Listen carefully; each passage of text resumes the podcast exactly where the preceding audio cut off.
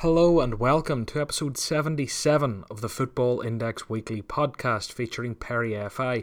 Perry was on about six weeks ago and it was a great episode. I felt no better time to get him back on. And honestly, this podcast was exactly what I needed. I hope it's exactly what you need. I've been a bit down about the index recently. I've been struggling to kind of get over the events of the past six months.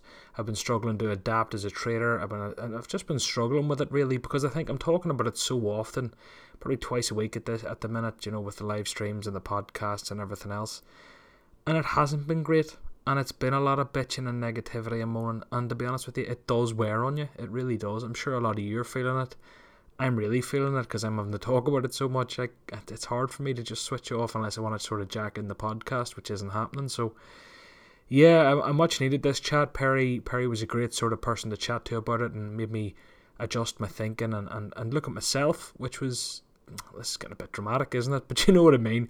You'll know what I mean when you listen to the episode. I think it was a great episode, and thanks again to Perry for his time.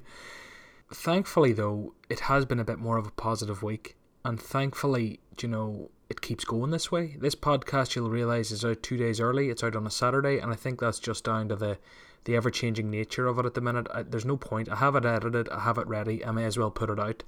I could wait until Monday to stick with the schedule. But look, you're getting this two days early. Enjoy it. Let me know what you think on social media. Uh, please do let me know what you think on social media. You, you might underestimate it, but really, you coming and saying, tagging me and saying, John, this was a great episode, or when I announce it on Twitter, Twitter's my big one to be honest with you. Sort of tagging it and being like, here, John, that was a great episode, or talk to Perry, let him know what you think. Really appreciate that. Also, please leave some reviews. It's been a while since I've driven for any, and it's been a good while since people have been leaving them. Someone left one this week. Big thank you. You'll know who you are. And yeah, just go and leave a review if you haven't. It really takes a few minutes if you're on Apple. Uh, that would be much, much appreciated. Two quick plugs. One is for my other podcast, which has just started. We're on episode two. Episode three will be coming next week. We release it every Tuesday. It's on FPL. It's a light-hearted 30 to 40 minute look at the last week and the next week of FPL. We'll have some big guests coming as well, but it's me and a co-host called Wes, aka FPL Heisenberg, who has an incredible track record in FPL. He truly is one of the best FPL players in the world. And yeah, by all means, come and listen. It's lighthearted, it's a bit of crack. You know what I sort of bring to the podcast, and, and that's exactly what that podcast is. It's the same thing, just FPL. So if you're into that, if you enjoy this and you're into FPL, you'll enjoy that. FPL double up. You'll get it wherever you get your podcasts.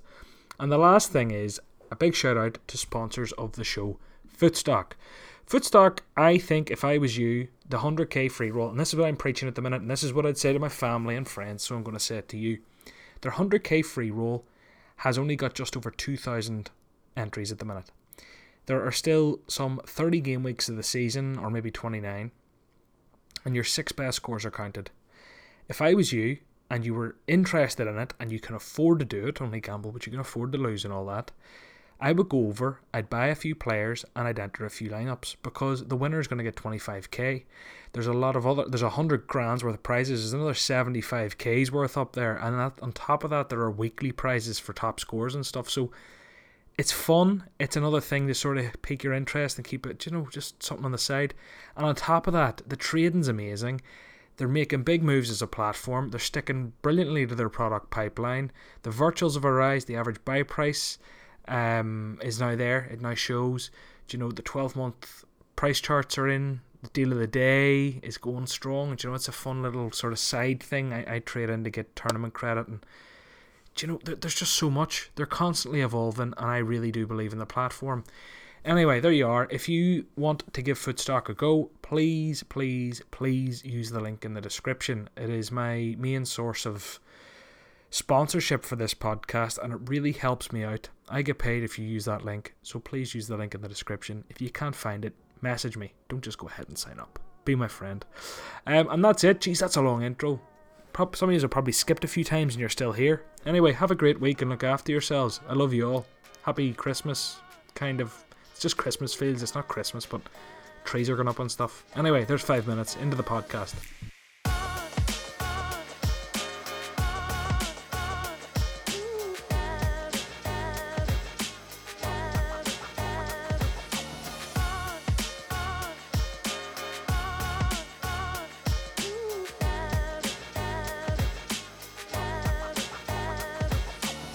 Now I'm joined again um, by Perry FI. It was we were just looking at it, it six weeks ago since you've been on, and what a six weeks it has been.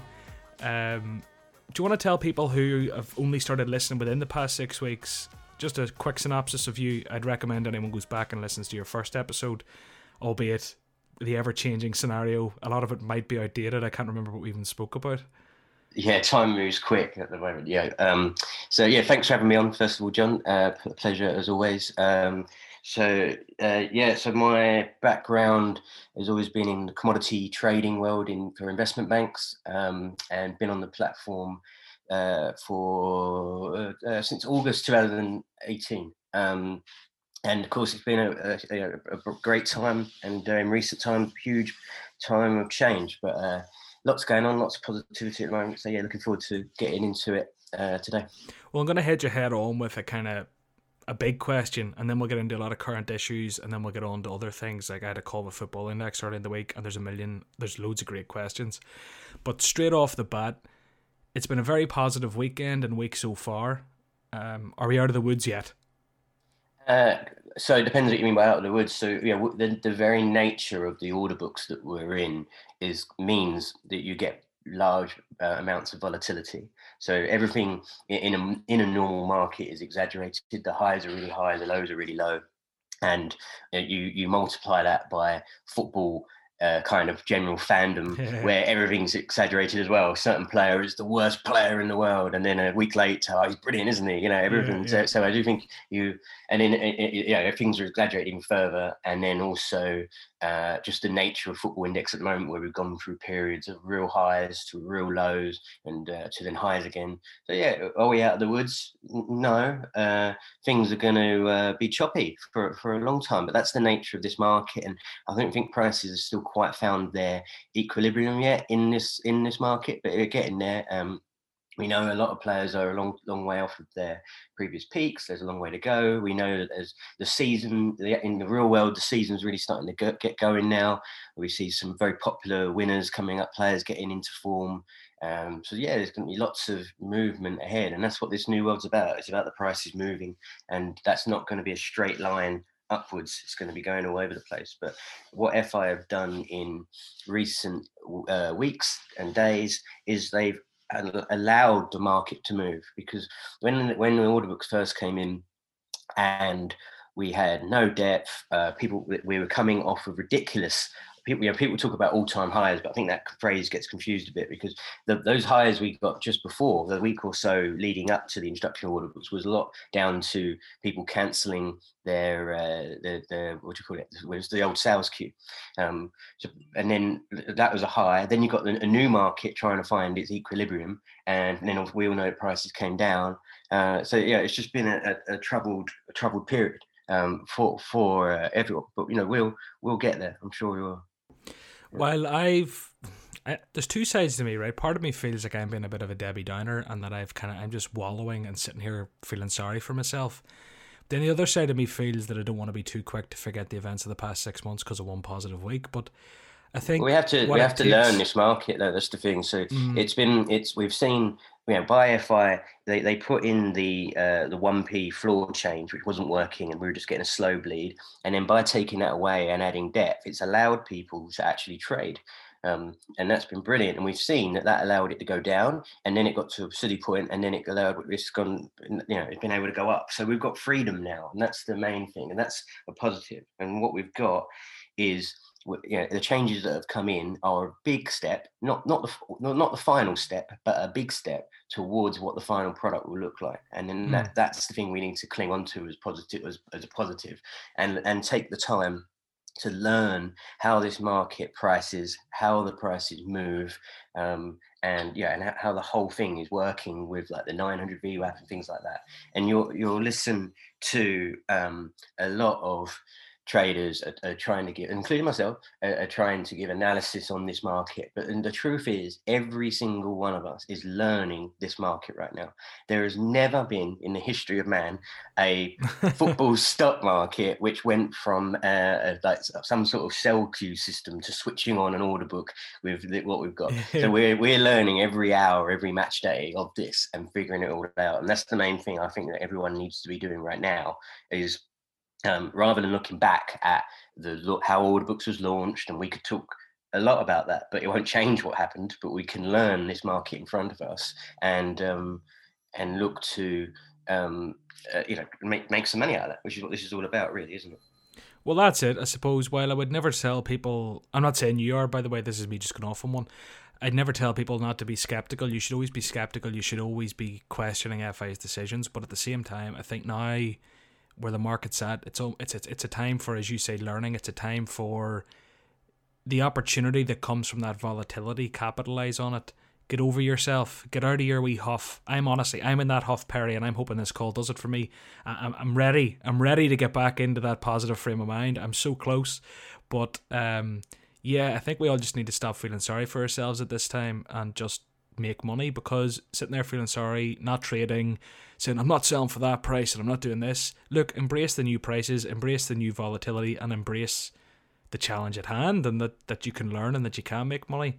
I think that's what I need to do. Just give myself a kick up the hole. Um, so yeah. yeah. This market very tradable. There's, there's opportunity everywhere at the moment, and you know people just need to take advantage of that. Um, you know, it's it's uh, we know. I really don't want to go over old ground, but you know, there is a theme that when when things are going down, uh, or when your your portfolio is going down, that's FI's fault. And when it was going up before, or when it's going up now, that's because you're a good trader. I don't mean you individually. I'm talking. no, I know what you mean. Yeah, I know what I'm you talking mean, generally, and and of course, there's something in the middle always. Um, and you know people just need to get get going with this you know if you there's questions later we, i guess we'll expand on some of these but yeah just learn the market and and uh, and or, or, or, and, and figure out what you want to do I mean, need to we all need to mentally move on and i was extremely angry and disappointed um, with how order books was launched but it gets to a point where where does that negativity get me and it got me absolutely nowhere and then you know look taking a moment actively engaging in the market um, or, or just looking at it and understanding it has got me in a much more positive place and one where I've really, really enjoyed. It's one of, one of my last couple of weeks have been some of my most enjoyable ever on the platform. So, you know, I think it's a great opportunity for people. And we just, it is a time that we can, if we keep going over old ground, it won't change what happened. We can, mm. but we can go forward positively. Well, something very positive coming up actually on that front is I'm sick to death of talking about market makers and liquidity and all the rest. So I think I don't think it's this Sunday service coming. So this podcast that you're listening to right now will be out Monday. Last night, uh, Sunday service, not that one, but this week coming. So this Sunday coming after this podcast. I'm gonna do the Sunday service, right? But I think I'm gonna do it a bit different. I'm gonna have a panel of a few few people on, few traders, and we're gonna just talk about football for an hour, an hour and a half, just about footballers, stats, who looks good, who looks bad, overpriced, underpriced. And anyone who says liquidity has to give, I don't know if I'll go for a pound or a fiver, probably that's a big word. It's a five or a tenner to charity.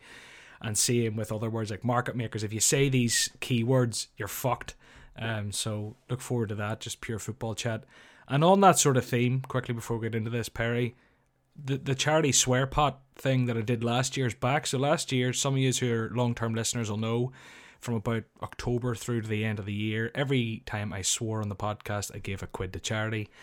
That's been happening the last three weeks, but I was saying before we recorded, Perry, the nature of things at the minute, it's all in the moment. Do you know, I could record something on a Tuesday and it's out of date the next Monday, so everything's been very live and very in the moment. So I've kind of missed out on that, but now this is the first proper pre recorded podcast Every time I swear today, a quid goes to charity. If anyone listening wants to jump in for to match me, to give 20p, to give 10p anytime I swear, or to give more, by all means reach out, slide into my DMs, and there'll be a Just Giving page at the end of the year. Okay, that's all that out of the way, all the admin. So we're gonna kick off with two pretty big controversial things um, that are that are on the tips of everyone's tongue on Twitter and Facebook and everywhere else at the minute. So positional changes. This morning we're recording on Friday morning well, Friday afternoon. Cuadrado is the big talking point. He got changed from what was it? He got changed from like a midfielder to a defender. Yeah. Yeah, which obviously is great. He's complete for him anyway. Uh, he's competing with less less players, so his price has went through well through the roof relatively. But it kind of opens up this this positional change debate again. And do you know what? This is kind of refreshing. I'm, i have been talking about other shit for about forever now. People are back to moaning about positions, which is nice in a way. But yeah, I know. Bring on the moans about IPOs. Let's just do that. There. Yeah, the good old days. Yeah, IPOs. Jesus, yeah. yeah. So, what what are your initial thoughts on it? I'd say for me, from it, for me, it's the lack of like a procedure around it, a lack of black and white, a lack of. Yeah, I agree. I agree. It's um, we know it happens, um, and you know, it, and it, it changes around, and, and, people get annoyed by that. Um, you know, like people obviously, it, it's more of a hot topic because a, a lot of people own Jadon Sancho, and you know he got pipped to uh, a positional uh, PB the other night because of someone else that maybe should have been in another category. Um, and uh, I mean, but it's funny if it had been the other way around and if Sancho had won, but really I would argue that Sancho should be a forward. And if it had worked the other way and all the Sancho holders had won, would they be complaining so much about um, mm. about it? But what we what we need is a fair and consistent way of doing this. And and for me, you have to have set times when the, the positional changes could change. Now, in my opinion, if you just locked it in for the whole season, like you do on fantasy football, um, then that as traders we have that information. We know it won't change until say the end of the season, and then you uh, you trade that. Now, if you in the real world you see a guy who's playing more offensively or, or, the other way, more defensively than what his position is locked in on FI, then you can trade that information, and that's your advantage using your football knowledge to uh, to, to to manage that. Um, and then it can't change, and then you know those rules, and you know because they can't change. You, even though you think, oh, that guy should be a forward, he should be a midfielder, it's locked in. So people wouldn't moan about it so much, but you'd be managing that risk if they did change at the end of the season. Now, some people might say, you know, change it halfway through the season in transfer window. That, that would work too.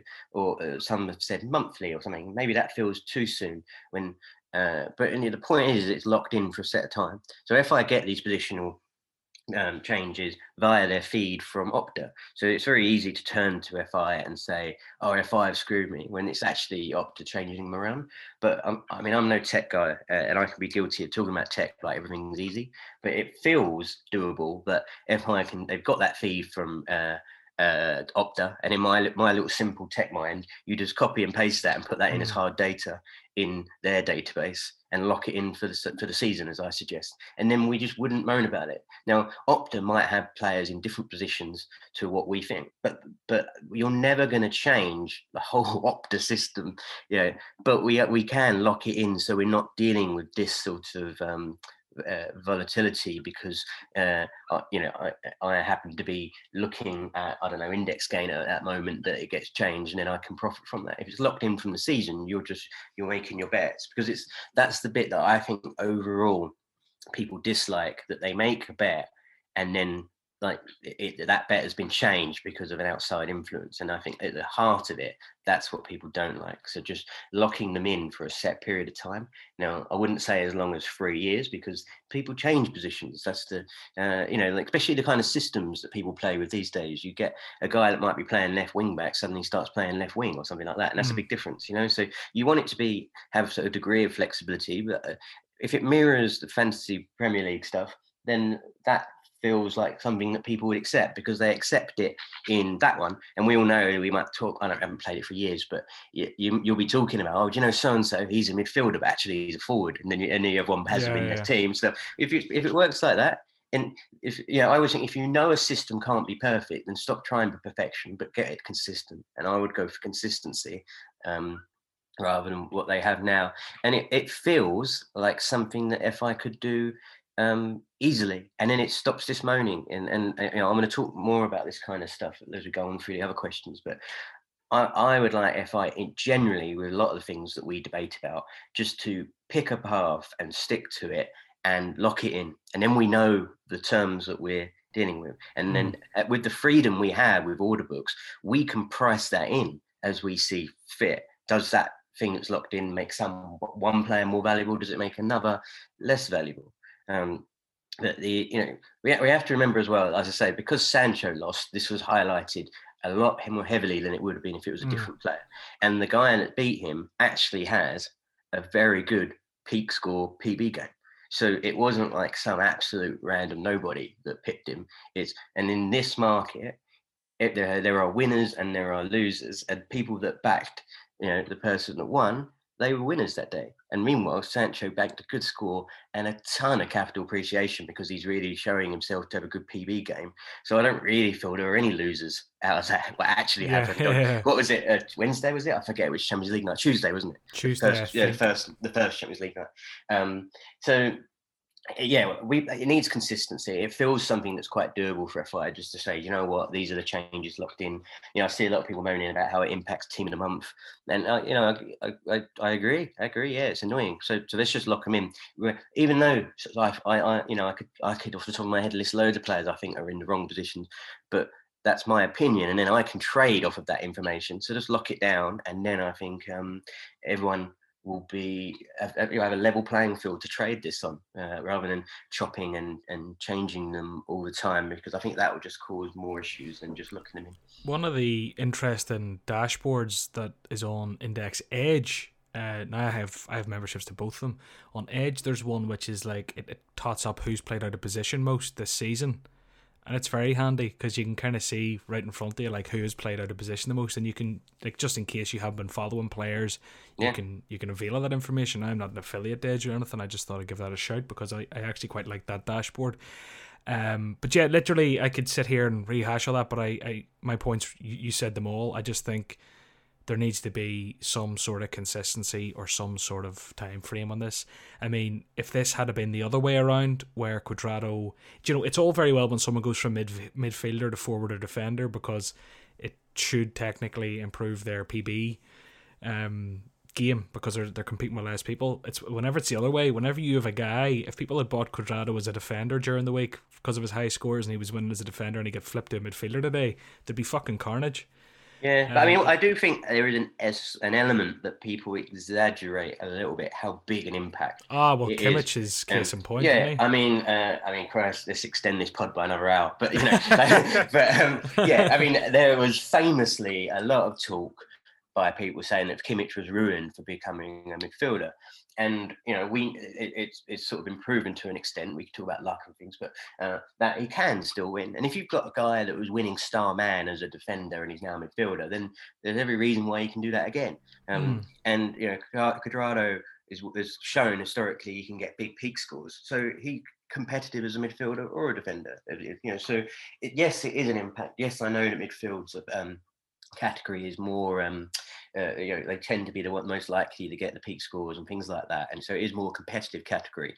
But people talk about it like it's the, the end of the world and that you're the guy will never win PB again. Whereas we see all the time examples where that's not the case. So Yeah. um, you know, it's uh, yeah, let's just lock it down and move on. I think. Yeah, so I, I agree with all that. There's no point in me repeating it all. Um, yeah, we just need some consistency. FI, their issuance curve is the next kind of thing people are talking about. Yeah, So there's a couple of parts to this. One is the amount that they are minting in above the all-time high price, and another thing which I seen, which is also very controversial, is the minting on players below the all-time high. So whenever Yes. players don't have an offer, and no one wants to sell them because they're obviously they're in particularly low quantities or no one has them, someone must have them. Maybe they don't. But the big one is retired players. Patrice Evra, FI had a bunch of offers in to mint new shares. Now, I, I am I'm pretty sure this is an oversight on their behalf, but that's terrible because p- people like Patrice Evra can go, particularly Patrice Evra actually with his pundit duties and his social media, he could very easily have an early rally someday in the media, and if he's sitting on two or three hundred points, um, by twelve o'clock. It wouldn't be that big a stretch for some noob to come along and say, I can win 6p media today. Everyone's Yeah. running away with it, and I can get him for 12p or whatever the fuck he is. So that's yeah. I mean, they're separate things, though, aren't they? So first of all, well, there's several points here. So this idea that FI are minting below all-time high, I think that is some confusion by some individuals, because the this and it comes from the phrase all-time high. That these the, the price, the all-time high in terms of the issuance curve, isn't their actual all-time high from their history of the platform. It's the all-time high since IS was switched off and, and eventually bids was introduced. And the reason being is that every time, you, so if you have, if you bought a share from FI in the old old days, and then you instant sold that back to FI, now that share is now no longer in in in existence. Yeah. Yeah. So people, uh, I saw when when these questions came in, I saw um, this uh, whoever first put it in, it got a lot of traction. There were a lot of responses and examples of screenshots and people saying, surely X player was way higher than this back in the day. And it's not the all. So we need to come up with a different phrase. But I'll leave this to you, John. You're the, you're the, you're the, you're the, the creative podcast. The Maytime high. Yeah. Know. So, but it's not. Don't people need to not think of all time high on the issuance curve as the all time? It's since um, IS was switched off because that was the point in time when the number of shares and, and that actual the point high point there uh, was is was is the correct point. So we don't know what they are. You know, I, I think I've spoken before on these things.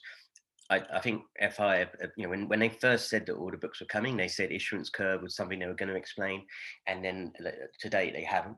But with depth coming, we can now see it and you can see at the price levels uh, the shares sitting there that FI are, are looking to sell or mint. Uh, so, and then I've seen a lot of people say, "Oh, so players at all-time high are crap because uh, they're going to move slowly." Now, remember, all we're seeing with that depth there is visually what was happening before. If a player was at all-time high, you would buy 900 shares of him, uh, or even in a, in a sales queue system, you buy uh, 900 shares of him, and the price went up 1p. So you're just seeing graphically what happened in the old system. But it's a different and, game now. Do you know, back well, then that can, was the only way to buy, whereas now I'd say the majority of that volume is going into bids. So, so you can, it can, it can, of course, players a long way off of their all-time high have, have more rapid movements upwards and that's something that you can trade at this time to your advantage on the right players.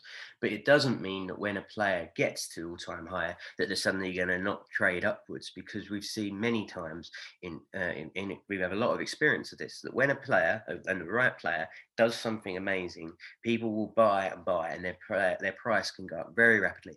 If in the old system a player could shoot a, I mean, shoot up a quid uh, on a match day or something, then they can do exactly that in this system yeah, as well. Yeah. Um, so people shouldn't be afraid of that. They're just seeing graphically what the way the way that it's always been, um, and you know you can see where you know where um, where where you know where they're going to be issuing it and where those players are. So um, people it goes back to my point right at the beginning where people need to um, you know just take a take a moment to learn the market and rather than sort of turning to FI to blame them all the time, just actually start learning this order books and what if you have an opinion that I keep using the phrase "use." I don't mean you, John, but like if, oh, if, I know, if, yeah, yeah, no, I get it. If yeah. a if a person has a view that a player at all time high isn't worth trading because they're going to move up slowly, then that's their own trading strategy and style. Someone else might think, oh, but that guy's great and he still has massive up potential. And that's the brilliant thing about you know this order book people can make their own decisions and they can trade accordingly.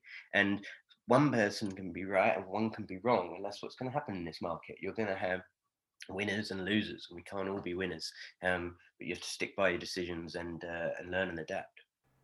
Yeah. And then the, uh, the, the next sorry john the, the, other bit about like some evra being yeah that's what i was going to bring up the retired yeah. players been minted Yes, I mean that's. I think it's kind of a separate point to minting, but you're right because you can see it because you can. FI are technically, well, no, technically about it, they are they are offering shares for shout for sale uh, that for a player that's retired, and in, and you know they we all know that it's they're meant to be taking those players off of um, uh, the platform. And for someone, yeah, there, there are some players that they never announce they're retired and then suddenly pop up in like China or something.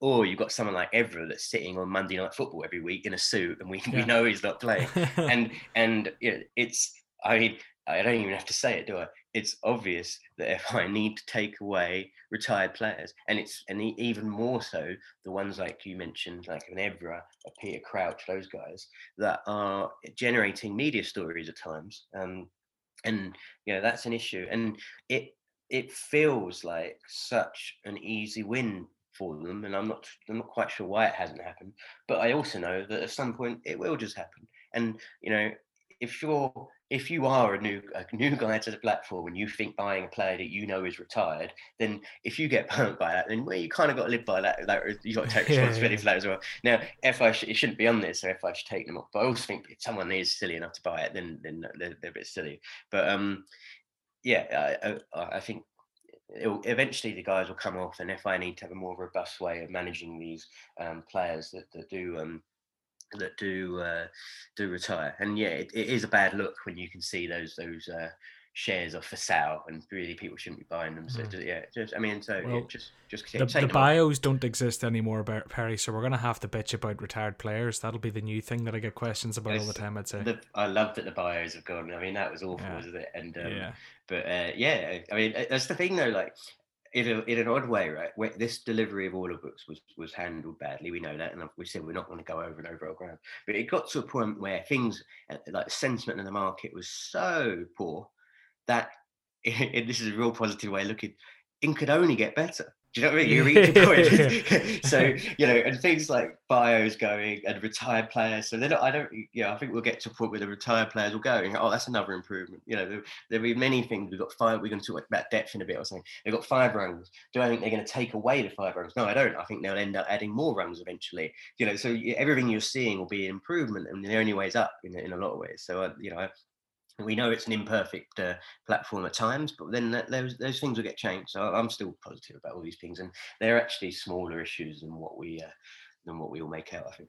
Yeah, I think we're all on this platform so long, and a lot of us, you know, we're almost sort of conditioned at this stage to be trying to pick holes because of the low sentiment and because of things that FI have done. And while the bios are, we're constantly asked in podcasts, like it's it's one of the gripes of the community, like they're gone there will be other things, but you know, while positional changes now that's a problem, retired players is a problem, and it seems like it should be an easy fix, but you know, it's not the end of the world in the grand scheme of things. No. Um, but look, we, we'll see how that that plays out. You mentioned the rungs there. Now we'll not dwell on this too long because it's just a small point. Um, where do you stand on that? How many they should have? I mean, five's a great grand old starting point. Maybe they should have started with ten, but where, where do you see it going? Like, what what do you think the goal is? So the goal, the, the final product in my mind should look should have full full one hundred percent depth. Um, you know, it. I don't see any reason why the end, the final product shouldn't look something along the lines of what you see in Betfair. Um, and you see the you know, what has been matched at those prices, which is an important addition as well, not just the unmatched amounts. Um, and then you see it all the way from zero upwards. Um, now with FI, you wouldn't have to see up to infinity because in theory they were going to they're offering shares all the way up, so you only have to go up a certain point. But um, it, the end goal should be the full depth. Now I I would I would I think the the difference between zero depth, which is what we struggled with for a while, and five depth, five levels of depth, is like I don't know, say like 70% better than what we had before, you know, like of the journey to 100. And adding like another couple of rungs will be a small improvement. But anything more than we have now will be better. I, I actually think it is probably the right thing to do to just start with a, a, handful like we've got. People get to see it. You know, some people might have been spooked by um, how thin it was as you go further along those rungs. Other people will understand it instantly. Five's given people a chance to see it and get their head around it. Um, and also, if I mean, I'm not a tech guy, but um, if FI could deliver five rungs like when they did, uh, but ten rungs would would take another couple of weeks, then they did the right thing by delivering earlier what yeah, they had. Yeah. I don't know how tech worked, but if that was the case, then that makes sense.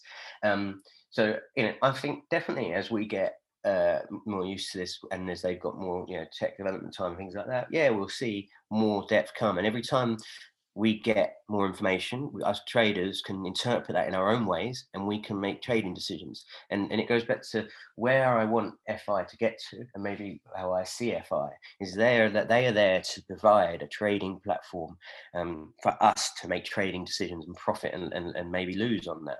And um, so I just want them to want their place should just be giving us as much information as they can, and then we use that information to trade. So eventually the end goal should be full 100% depth, but I'm happy with uh, going from zero to anything, and then I, I would then be uh, when the day when the day comes eventually that they say they've gone up to 10 or 8 i don't know 15 anything anything is better so then i'll be happy with that as well and then i'll oh, I might adjust my trading and it's given us more information so that's that's fantastic so mm. it's been a huge um a huge addition to the platform um and it's really i think i'm sure people are going to be re getting their head around it and, and maybe trading slightly differently now they can see it.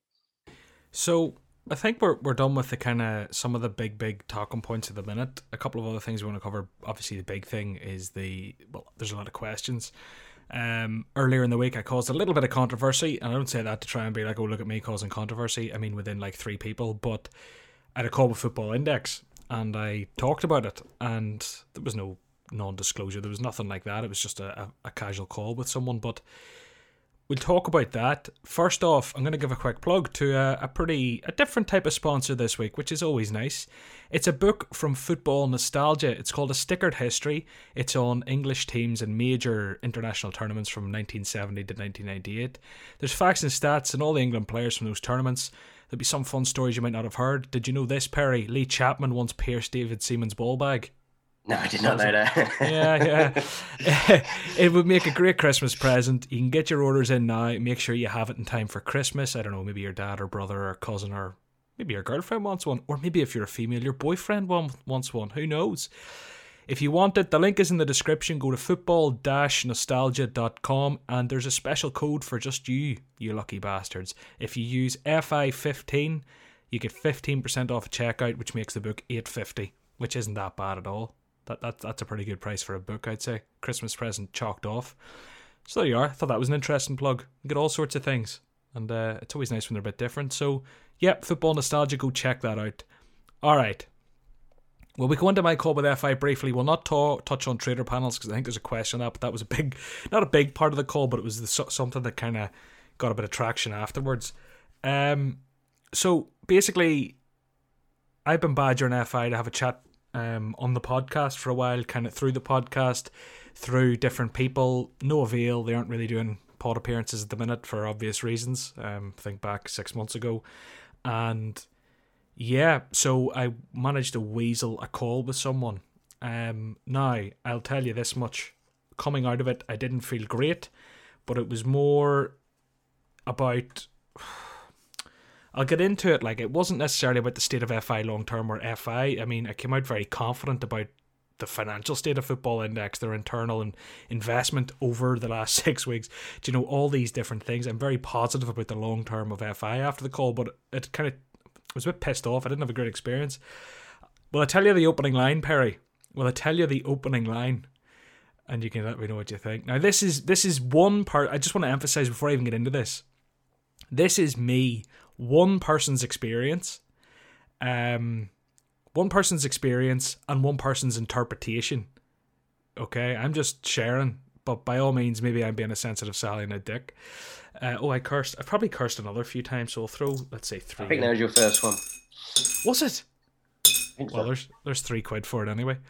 Um, so the opening line was I don't know if you feel you should have more contact with us because of who you think you are or the influence you think you have, but we focus on the top 100 traders on the platform based on time. Now, that is probably a fair statement and a fair way to play it, but you don't need to say it. You know? And this is just again one person, it's not FI as a company but it kind of just set the tone for the call. Um, but I'll not get on about I mean, how. It, what were you going to say? No, I was going to say, you know, like um, it's if um, you know the guy. I don't know who you spoke to, but I mean, they, I know they've hired a new account manager. You know, and his job is to you know, is to handle the larger accounts. Um, and that's like one that's one person and one purpose of his of his role. Um, and then uh, and that makes sense. You know, if you're in a casino, you, you get the high rolls, oh, yeah. get treated, that kind of stuff. So that's normal in, in a company. And then you have other things that they do, and other people in the company that do focus groups, um, panels, and different things like that. And there'll be like a diverse range of of people. So I think if you, if I don't know who you spoke to, if you had a call with someone that, that is his job is to handle uh, the the the top 100 accounts, then he's just explaining what he does, really, doesn't it? I don't think he discredits. Um, uh, that's not discrediting you as such. It was maybe just the the charisma or the like, the way I said it. it's like how to win friends and influence people. It's just mm. like, look, I'm not some entitled little prick here, Perry. I know of a podcast, and this I didn't even want to talk to them out of like a me putting the foot down or like, oh look at John stamping his fucking. It's not about that. It's about I throughout this whole fucking shit show of the last six eight weeks I've been talking to thousands of their active traders on a given week. And I think it's I, I, the way I phrased it was like, look, it's not about that for me. I think it's only responsible that I at least make the effort to speak to you and ha- have an understanding of what's happening. Anyway, um, the big I'll talk more about what I tried to get across. The big message I tried to get across was transparency, and I don't know if people all agree on this, but and maybe and I get I'm not some fucking corporate PR guy. Like I, I'm not that's not who I am, but this is just me looking from the outside in what I would like to see. And obviously what I put across was what I would like to see because that that's what it was about. But I just think transparency and openness and hitting things head on is crucial. And this is the one thing I tried to hammer across the, the call. Liquidity. Do you know, it's not there. Market makers, they aren't there. Why not just tell us roughly why or what's happening in the background? And I know you're working on it. Maybe, and I'm going to talk about a few things here, and maybe not all of them are, yeah, they should talk about that. And maybe, Perry, you can say why they shouldn't, but, or maybe you just agree. But, like, I think a lot of people would just appreciate a bit of, a bit of transparency and honesty. NASDAQ, they're just, it's silence now. And the, the silence is, as I've said last week, deafening. You know, just mention it, just sort of roughly give us an idea what happened, lads. Do you know, talk about it in a podcast, say what you're allowed to legally. I don't know what you're allowed to legally because you're working with someone like NASDAQ. Now, this is another one a bit more controversial, maybe. Not necessarily their bank balance, but their financial viability and longevity. I, and throughout podcasts and, and YouTube streams, have been saying like they're probably they've never been in a better place financially with the removal of liability only six months ago, all the sales and commissions that have been generated X and Y and Z. Some people are worried because there was a lack of trading and there was a lot of d- dividend liabilities over that time. I'm not saying they need to disclose their bank balance, but a lot of this will be disclosed anyway, um, online and at set periods through like accounts and stuff. You don't need to disclose that, but you could come out and be really clear, one of the leaders, about how fucking strong they're doing. The Tech 200, they're number two or whatever, on that or whatever it's called. Do you know, because all that does is it hits this these now a lot of this is dried up perry so a lot of this is old news but i'd written it down to talk about it before um things kind of turned around but last week i got honestly lots of dms like more than 10 dms about fi's long-term future and are they going are they going bust is this going down in flames? And while that might seem irrational to a lot of people who think that they're doing well, that's still a worry of the common trader, and all those little worries add up. So that's one thing I think. Like, like it doesn't take much in comms, and I know they did address it in comms, but it's raising its head again. And they're not. Uh, thing, they're, they're not just on the financial one. They're not a PLC, right? So they don't have to disclose their accounts, and then you don't. It's not. It's very, very. Sorry. It's very uncommon for a company to start revealing their finances to us. And then I, I can guarantee you, if they said we're sitting with like you know, say billions on a dividend increase. It, it, yeah, exactly that, exactly that. yeah, that's yeah. what the average guy on the street will say. Oh, if you've got you've made all that money out of me, well, you should be increasing dividends then. Blah blah blah. So there's a fine line to to have. You know, they we've just seen they came number two on that tech list. Um, we've just seen that they've raised money in a, you know, um, through their investors, and we, they've given us an assurance in a few comms back that they're in a great financial position. Mm. And they don't have to, you know, as soon as they tell us more numbers or, or, they tell us how much they make out of us trading. Everyone i don't think that will give a positive sentiment. That would be everyone will go well if you're making that much then you're you should lower commission or you should increase divs and stuff. So we have to be careful what we yeah. want. Well and it's a it's a legitimate concern when the market was crashing that people had around fi yeah, that's for sure. But it what they the, the way to answer that if you're fi is to deliver a product which is working that traders can trade on. And we've went a big step forward uh, on that. And then uh, just on your previous point as well, I, I agree with the frustrations.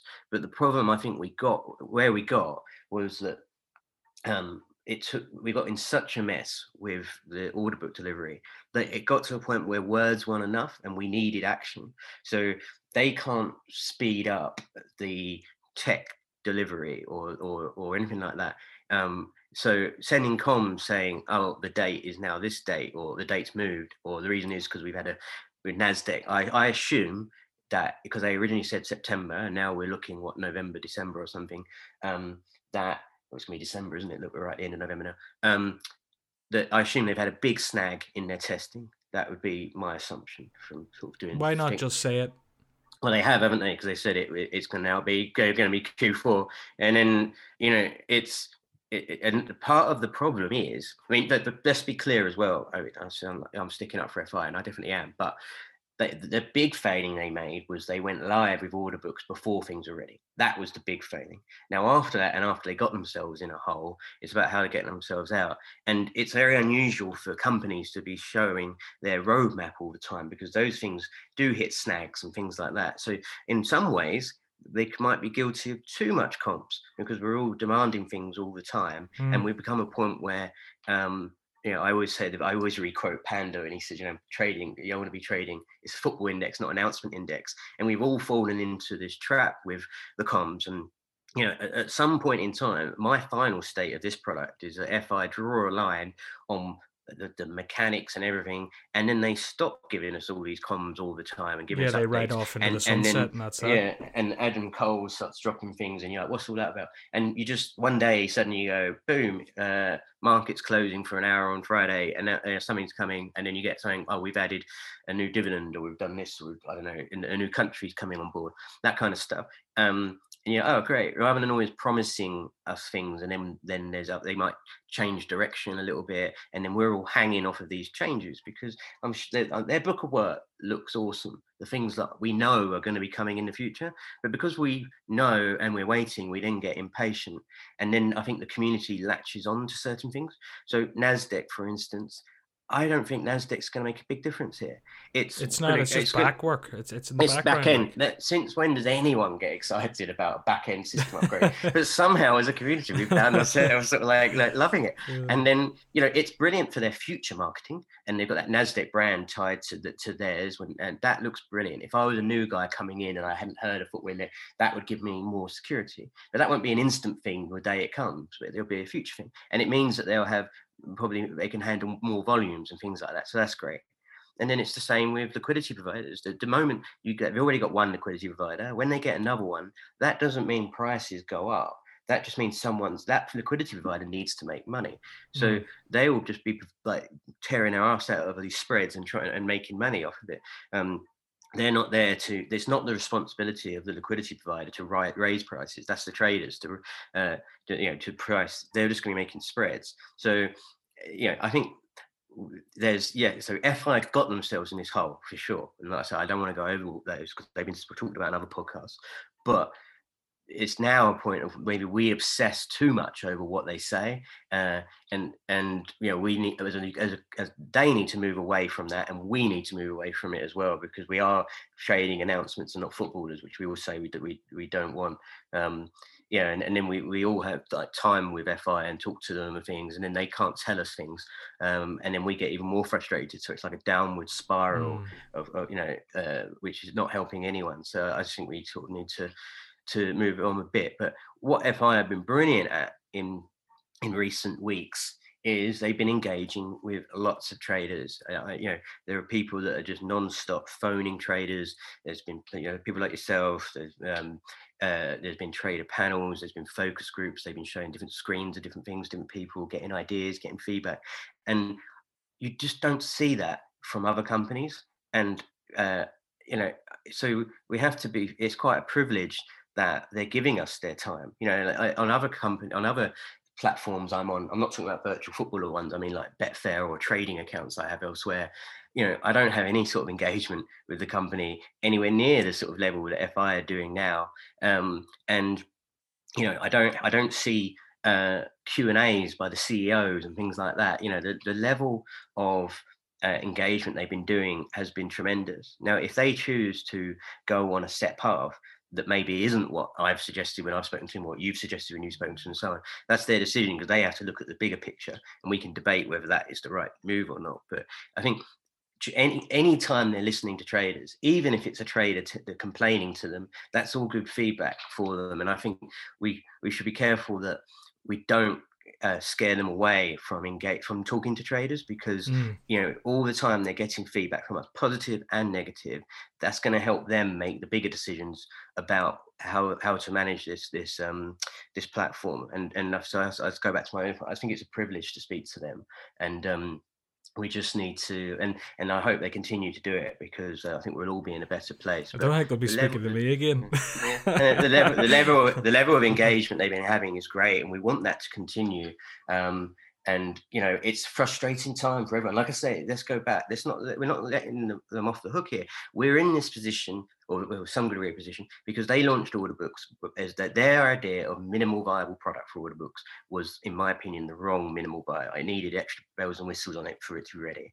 That mistake was made and and then we're all rightly very angry about that but it comes but then we need to we need to move on and they're doing they are doing the right things now unfortunately it's following doing a really bad thing but they're doing the right thing now engaging with traders the, the releases that are coming they, i know they're frustrating pace of change but they are coming they're coming and the product's getting better with every release every change so we're on the right trajectory and them engaging traders is helping us get mm. to hmm. that point so I, I see it as a positive yeah, look, there's a there's a lot there you said, Perry. Um, I agree with you. Probably then you've changed my mind a bit on the liquidity in Nasdaq about sort of hitting that head on because you know they have mentioned it. Um, I maybe want the level of transparency that's never going to happen in terms of their financial viability, etc. While they've already referenced it and while we can see things, I do I don't think that would have been mistimed last week on the bottom of some sort of comms, just a reference to the things that we have seen or that they've already mentioned to re emphasize it. And the reason being, Perry, is because I literally have got 10 to 15 mm. DMs. That's just me. God knows what Fig's got. God yeah. knows what they've got. And if you can shut those people up and have something to reference and defend the product with, I just think that I just think powerful. Uh, uh, I, you're you're not wrong, but in terms of timing, you mentioned last week. So if it was at the lowest point where where my P, if my P and L if, if my P and L looks like a baby's nappy, and they come out and go, right guys, we're making loads of money. yeah, I don't, I do not think. Yeah, okay, I know what you're right, saying. Look, it could be, it could have been mentioned at some stage. Maybe it was mentioned. Maybe I'm being a bit of a sensitive Sally. But yeah, I just I, transparency and that sort of stuff, which they have been. I don't know. It just it just got to a point where I was getting DM'd about this too much a day, and I was thinking like, why the fuck are people even asking these questions? Every podcast I'm doing, every stream I'm doing, people are mentioning the the the they've lost liability. They're in a strong financial position. Yet people are still fucking asking. So that that's where my frustration came from. And the last thing, there was a few things, but one of them just to mention here, which we'll get into inevitably, is tier PB. The way I kind of put it to them was like, look, this is raising its head again. Adam Cole has categorically shut it down in the past. It's it's at the stage now where if it really really is like no, which is have already been cleared that it's no, there's no harm in shutting it down again in some in your next sort of comms or something because this is just going to keep putting pressure on you. And I said, like, this is one of those things you can either shut it down or if you're actually thinking it is viable, say fuck all, and then it's an easy win down the line. Appease people, great. We'll get on to tier PB and whether you, you, you don't, I don't think you like the idea of it, but yeah, it's just it's just for me. I don't know. I'm a simple man. I just like to be straight up about things. Maybe I wouldn't be great in the corporate world for that reason, and maybe I expect too much. But yeah, those are a few things I brought up. I'll, I'll rinse through a couple of other topics. If we posted here things we talked about, and I'm not going to get into the kind of bitchiness and all of that because, to be honest with you, I think I personally just had a bad experience. There were a few things in the call. There was a bit of tension. There was a few relatively heated bits, and yeah, that that I think that's more of a personal thing. And to be honest, you know what, you're probably right. Me coming out and talking about it, which I hadn't really planned on doing too much initially, but I was getting, you know, I I I got baited. I not baited, but I kind of I fed into the kind of people tagging me being like, how'd the call go? And me putting out a post beforehand being like, I have a call. What are the main things I should discuss? I probably could have done it all on the sly. But fuck it, it's good content and they haven't talked to me for a year. So, one thing I brought up was the career bet, easy win instead of three years. Uh, Sports Stack are doing a bit of pressure. On a, in a nutshell, what I was told there was if they were to do that, they would have to reduce dividend payouts. Um, that was in a nutshell we didn't talk about it particularly long, or any of these things particularly long. I brought up that should loyal customers be rewarded for depositing through the dips, and now they're sitting in a worse position than maybe new users, because a lot of people mentioned that on my Twitter post. I was told it was obviously very difficult to do something like that and target specific users, but there might be some sort of they this person I spoke to anyway like the idea, but this is not FI officially endorsing it in any way whatsoever of some sort of vouchers for based on your net market buys that could be spent on the market or something. Um, oversupply again that was another thing i just said they should be transparent about or not even transparent it's not that they're not transparent but they should be they should hit that one because that's something that's brought up a lot these days.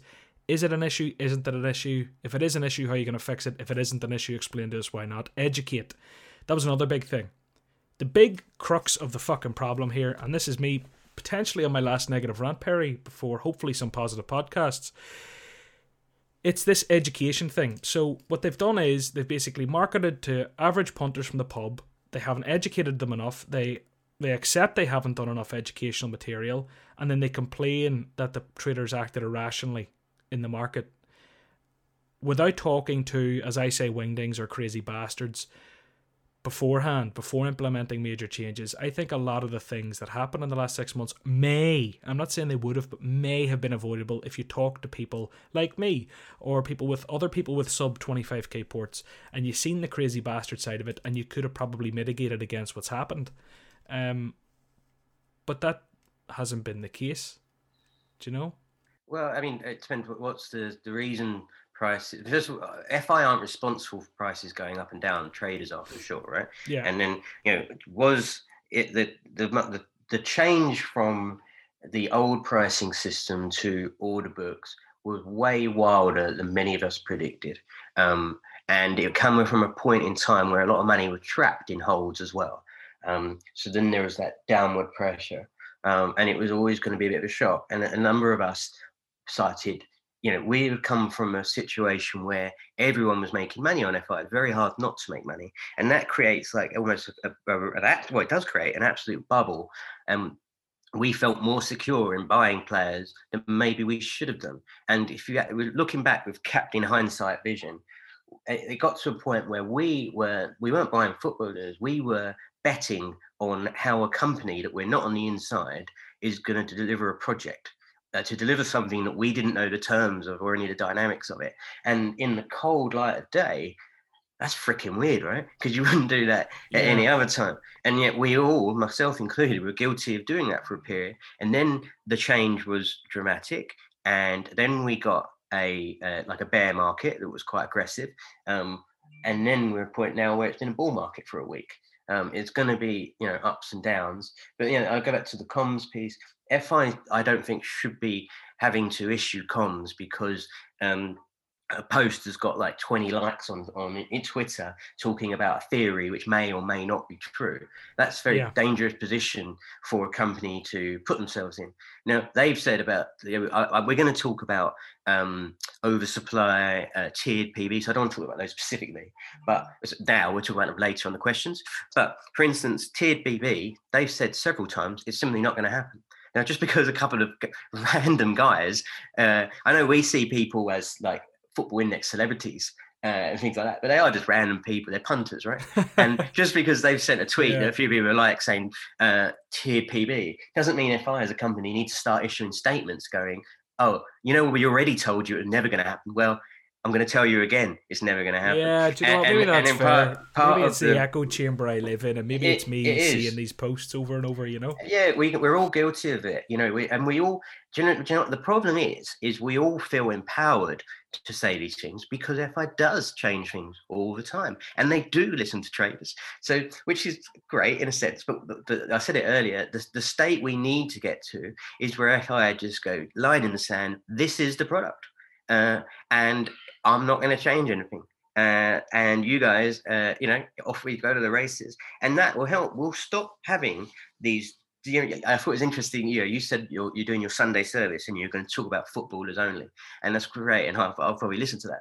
You know, and that's where we all want to get. But we're in this. We're all in this sort of weird uh, downward spiral where we feel we we can talk about the mechanics because we feel we have power to change them with then, any and, sort of authority or yeah, knowledge. No, who the fuck am I? I'm an air traffic controller who makes podcasts.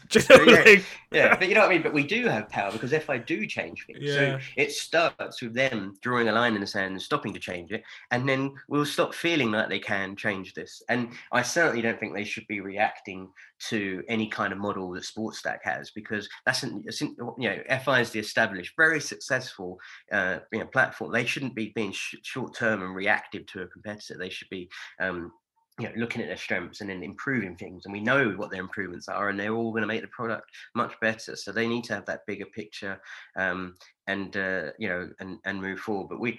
And then, meanwhile, we can all have our tweets and get real popular in the community, and uh, and and we can debate these things. But really, what we want to do is we. It's funny because I'm the, I'm guilty of this too. We say we want to talk about football, and then we just find ourselves talking about mechanics, and yeah, you know that's yeah. um uh, you know, let's just stop talking about mechanics and let FI get on with managing that, and then we can we can start talking about, um, you know, uh, is Sancho going to go to Man United? Have you seen this guy? He's got a few goals in a few weeks. All this sort of the footballer stuff, you know. Yeah. So we'll get there. I mean, it's, it's, natural for us all to be talking about this because it's been such a huge, huge period of upheaval, and we're trying to get our heads around it, and we're all helping each each other get our heads around it by sort of um, thinking aloud and uh, and and you know and coming up with uh, ideas, which is great. And that's why FI talking to traders and all sorts of traders is brilliant because they're getting uh, a you know a source of income, uh, not income, uh, like incoming uh, ideas, uh, which can help them. And the beauty of Football Index community is we're all, every one of us, so passionate about this. And there aren't many things, I'm sure, that you give up your time to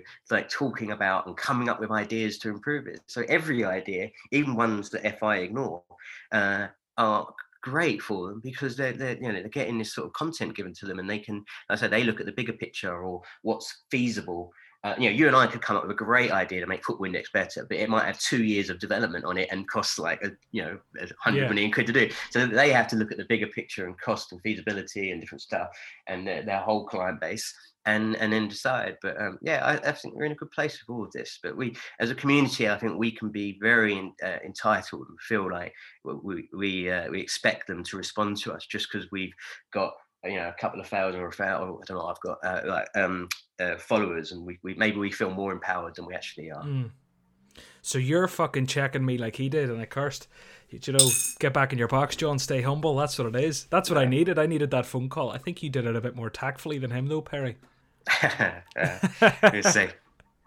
But no, that's fair. That and I think this is this is an example of exactly what it's all about. you know, you have changed my opinion on a lot of things there, and that's what talking's about. And that's why on Twitter and stuff, when people come out with grand ideas, it's always important to challenge each other and talk to each other and yeah. converse. Don't just be a troll and a dickhead and get personal. Do you know, you can be wrong, and people can have, or not even not necessarily wrong at times. There could be a blend of the two, and yeah, fuck, I wish I'd have talked to you last week, Perry, before I got, got my phone call, to be honest with you. But, but in fairness, I do I did on t- these are the, the sticking points that I do bring up, but there were a lot of positive things said that I hope they can take from that call. Um, and obviously I'm a bit more passionate about some stuff than others. But yeah, um, there's things we're gonna get on to. Do you wanna get into the questions or do you wanna Yeah, let's go to questions, yeah. Yeah, we go to questions.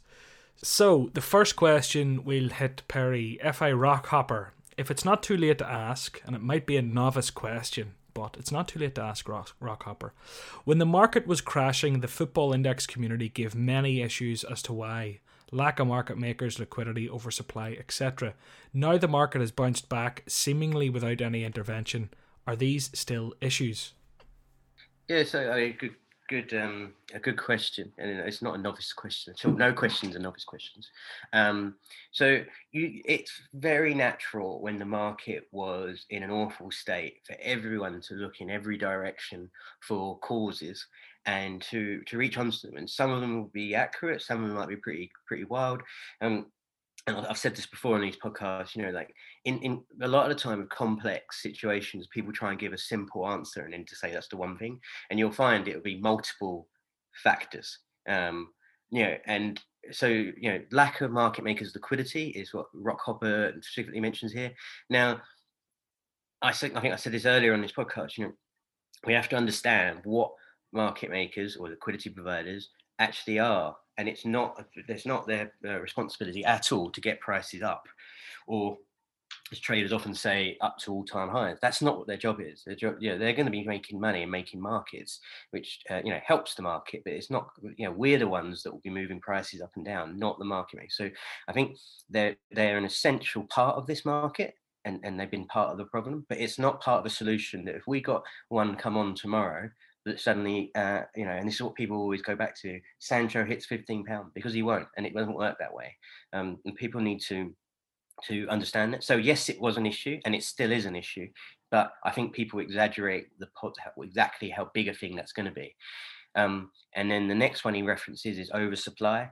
Now, this did the rounds, what, a couple of weeks ago? This I forget who's posted it, and then a few people repeated it.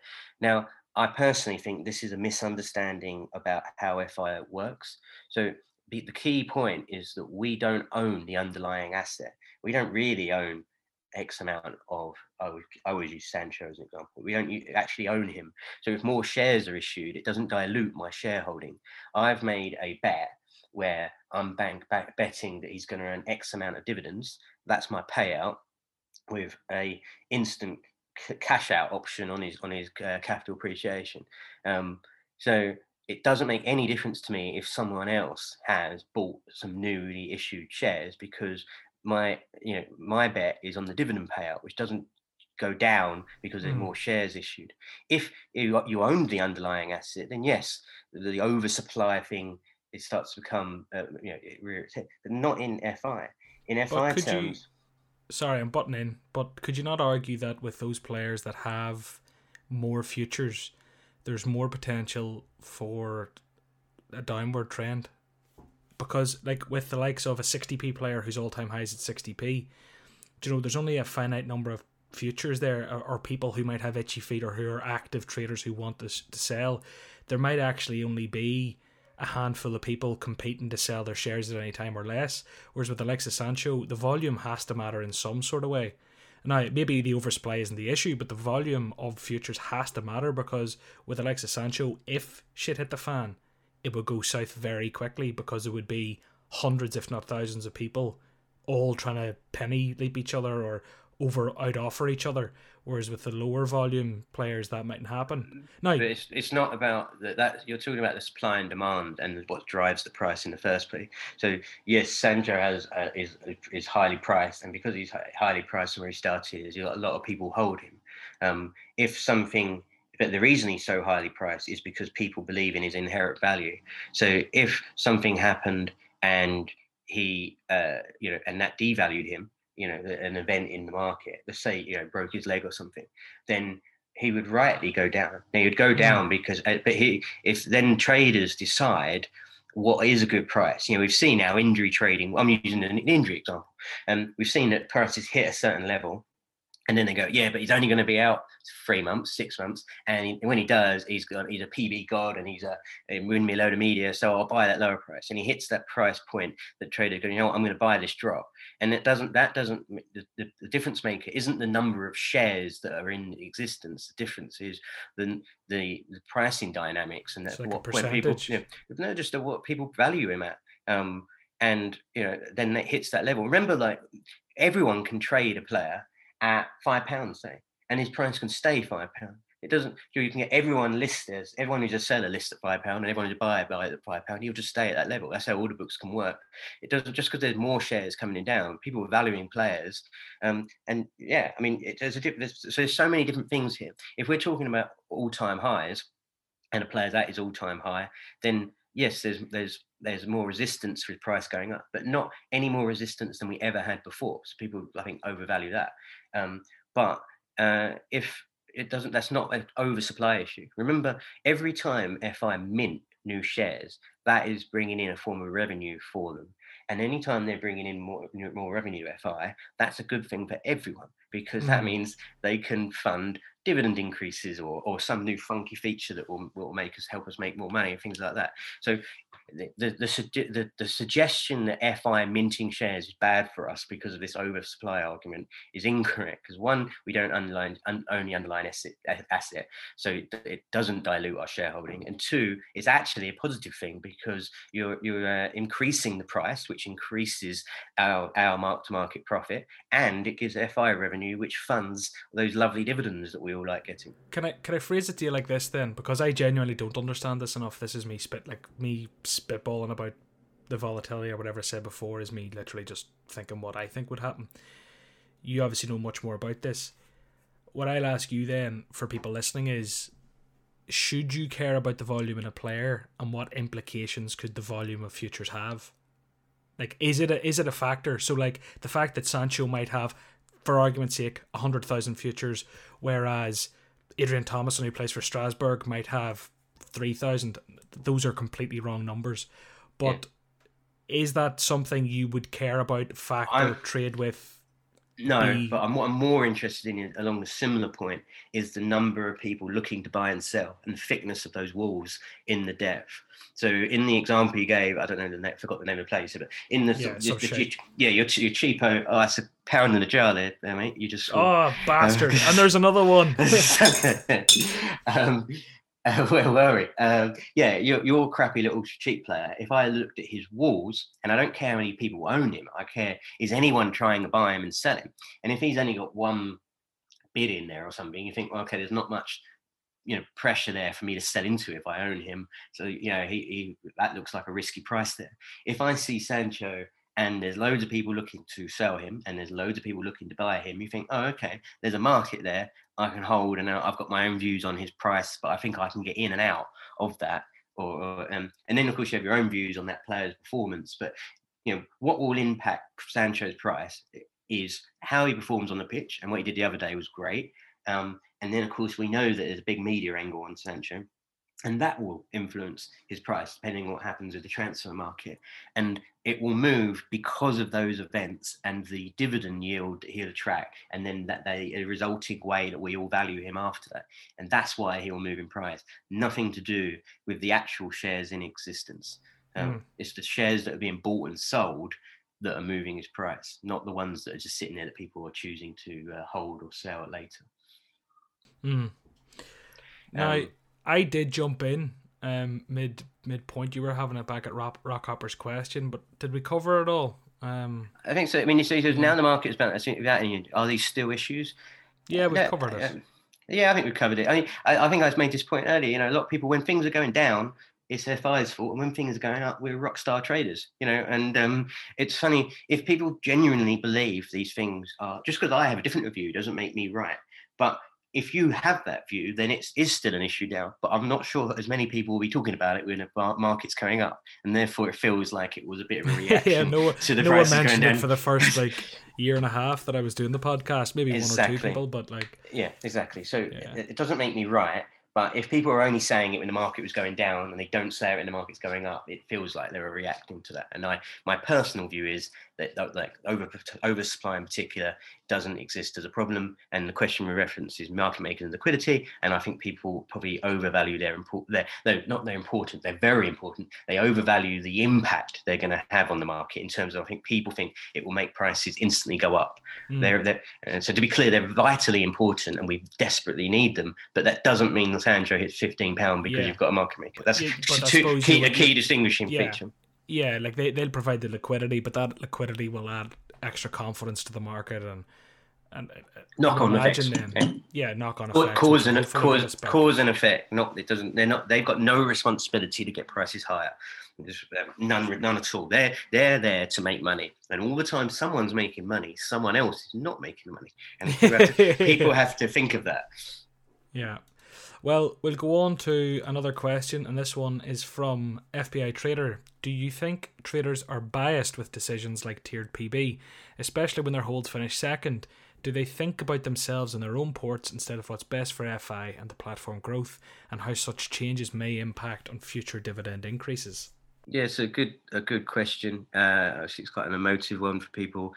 Um, so I think if you put it out there to uh, the average FI trader or the average, anyway, eh, yeah, anyone.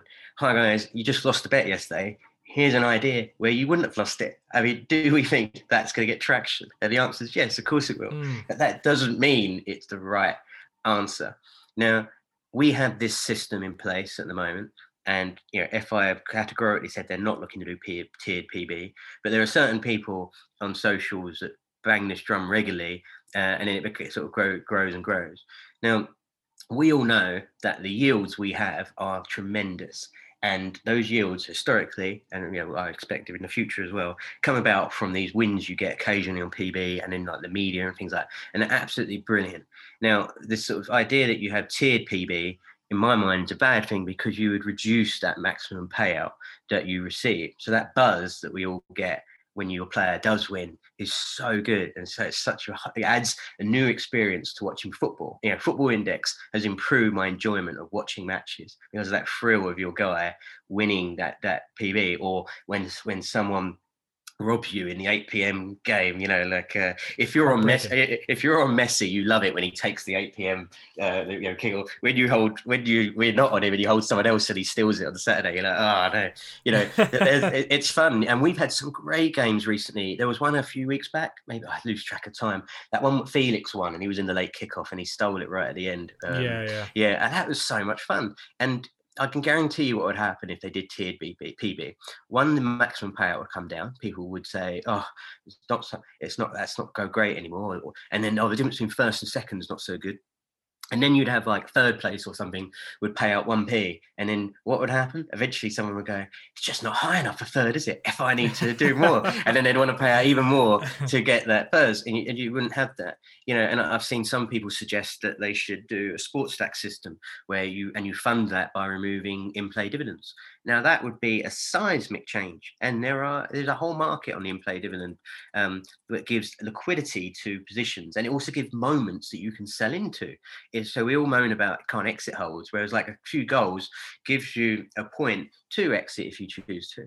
And people have made their bets based on this system. So you have to be very careful what we're even suggesting here, because if it's worked so far, um, why do we need to radically change it? Now, some people say because of the volatile nature of order books, and this is a way of getting more guarantee in it. But what we really want is the volatility because it's the volatility always where you make money. And if everything just high, if you if you if it's also more guaranteed, then you don't get those spikes in prices so much, and everything will just sort of hold steady. So I think you know if you started this thing from scratch, would you have tiered PB, tiered, tiered PB? Maybe you would, maybe you wouldn't. But do we? We've just gone through the most upheaval this platform has had since mm. they probably introduced PB in the first place. And you could argue this may be a bigger change, maybe you could argue, wait, it doesn't really matter, but it's huge change. And so for anyone that's suggesting, oh, how about we change the entire dividend structure on top of just, we're just still mm. licking our wounds from a new order book. And for me, regardless of whether I think tiered PB is good or not, I happen to think it's not, but regardless of that, it just definitely doesn't feel like any time that we should be changing the structure of everything because there'll be more upheaval of oh I've met this guy is no longer a good hold and someone else is or you've taken away in-play dividends I've got all this money in these players and they don't make sense anymore. So what we we need to be very careful and it goes back to the point I said earlier people suggest all these things because they feel they have the power to change and I think FI just needs to draw a line in the sand and say you know this is the system we have yeah, and, and part of this tiered PB thing is people who work for regular performers, they want payouts. Now we have the system, team in a month, and I like team in a month. It's something that we all recognize and understand. Um, you know, it, it, ties in with sort of other things that other platforms have. Um, the issue we have is after they released it and then they did the, the other subsequent dividend increase is that the payouts don't really match with the mm. difficulty of winning it.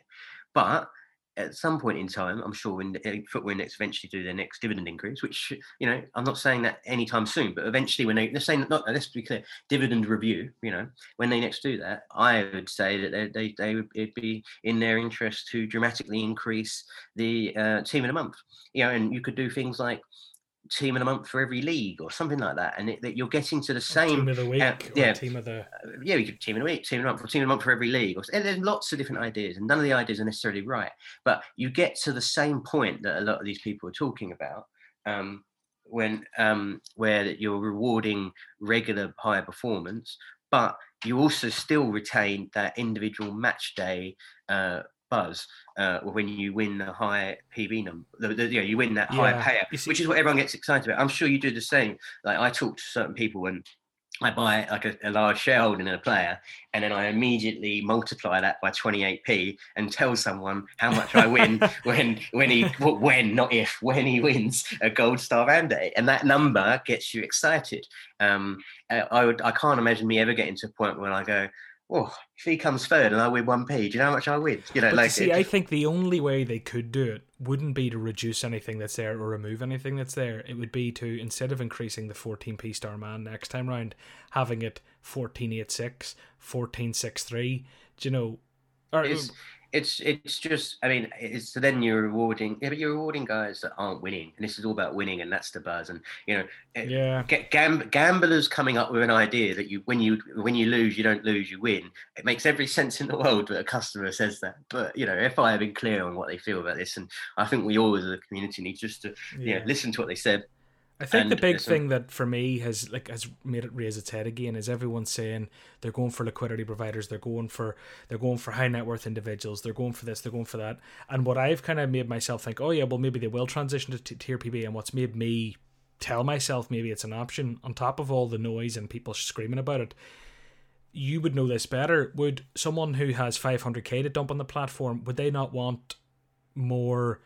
Consistency and an easier predictable like a more predictable model in terms of what someone might win. For example you cannot predict that someone will shoot 350 and someone will shoot a 352 the same day. But if you know someone's going to be a Kimmich for example Kimmich's returns would be off the charts.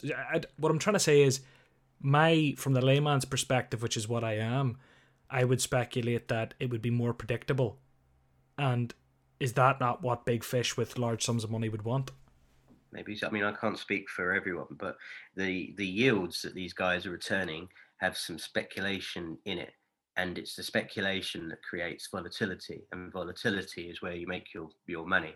Now, uh, if you you, know, you that's what I want. You you want prices to move, and you know we know that PB is a form of lottery. Even tiered PB is a form of lottery.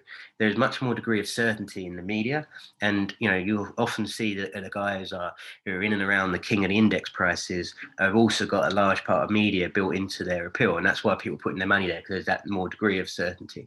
But the uncertain nature of PB is the fun nature of it. meanwhile, you do know that when a, that there's certain guys, yeah, they could be really unlucky and not win anything, but that's the sort of bet you're making. You know, I like these expected dividend uh, charts and things like that.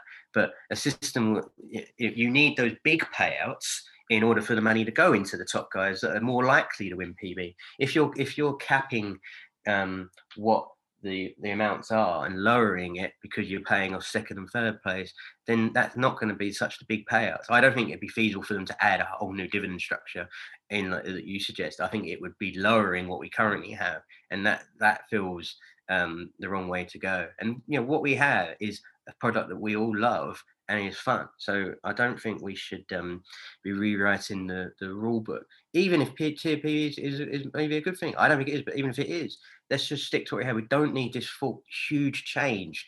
You know, we we all say we hate the changes, a huge change and we just want to go back to training footballers and but then then we see campaigns to change how it all works. You know let's just embrace what we have learn what we have and trade based on the information we have rather than constantly wanting seismic change because even if tier b is marginally better than the current system we have or you know team in a month isn't enough it, it's just we don't need huge change. We've made these bets based on the terms we have in front of us.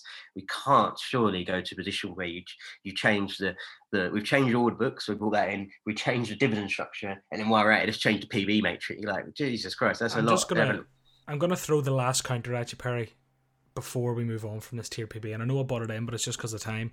Mm-hmm. The last counter to this sort of topic I could see people saying is there's hundreds, if not thousands, of players that need IPO'd. We've had a we've a massive IPO backlog. There's so many new competitors there to compete for PB. Whenever those IPOs start happening, FI are making a load of money and your chances of winning PB, every player who's added are reduced. That's the other side. That that's the other point I see raised about tier PB being needed. But I suppose you could argue that with people are retiring too. But or yeah, I mean, I mean, ultimately, oh, you, bad word and it goes. Yeah, ultimately, we want to get to a point where you've got the you know the, the 30 man, whatever it is, 20 man, 20 odd man squads for every team in PB leagues, you know, and then of course you've got some European teams as well. But that's a separate point about IPOs. Um, and meanwhile, you've got the people will be priced accordingly. And that is the bet you are making. And you have that responsibility to make that bet. Now, he might never win PB and that will impact his value. Did you buy at too high a price? Did you buy at low price and make some money? Is the in play dividend yield enough for you to trade in and out of that guy or hold him and keep refreshing him. That's that thing. And then maybe he does win and there'll be a huge spike. You know, transfers happen, improves their chances of winning. These are all the little things we're trading, but you need that firm set framework to trade against. And all this talk about changing it all the time doesn't give us that that that uh, firm framework. So it just needs to stay the same. We know the terms of our bet. It's a favorite phrase that a lot of traders say. You've changed the terms of my bet, and there, and there's a correctly uproar when, when anything comes in that maybe does that. Yet we all still still themes. A lot of us still try and get these big changes. So what we have works. It's a great thrill. Like I say, it improves my enjoyment of the match days. So if it's not broken, why fix it?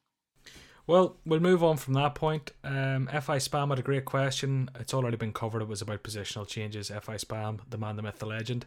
It would be a great shout out for him, by the way. Yeah, the, con- the content he oh, does, absolutely brilliant. The two absolutely that he's done. Um, so yeah, we've covered his question. So apologies not answering because I think we've already covered it before. But just a shout out for absolutely fantastic stuff that he's done and the amount of time he obviously put into that as well.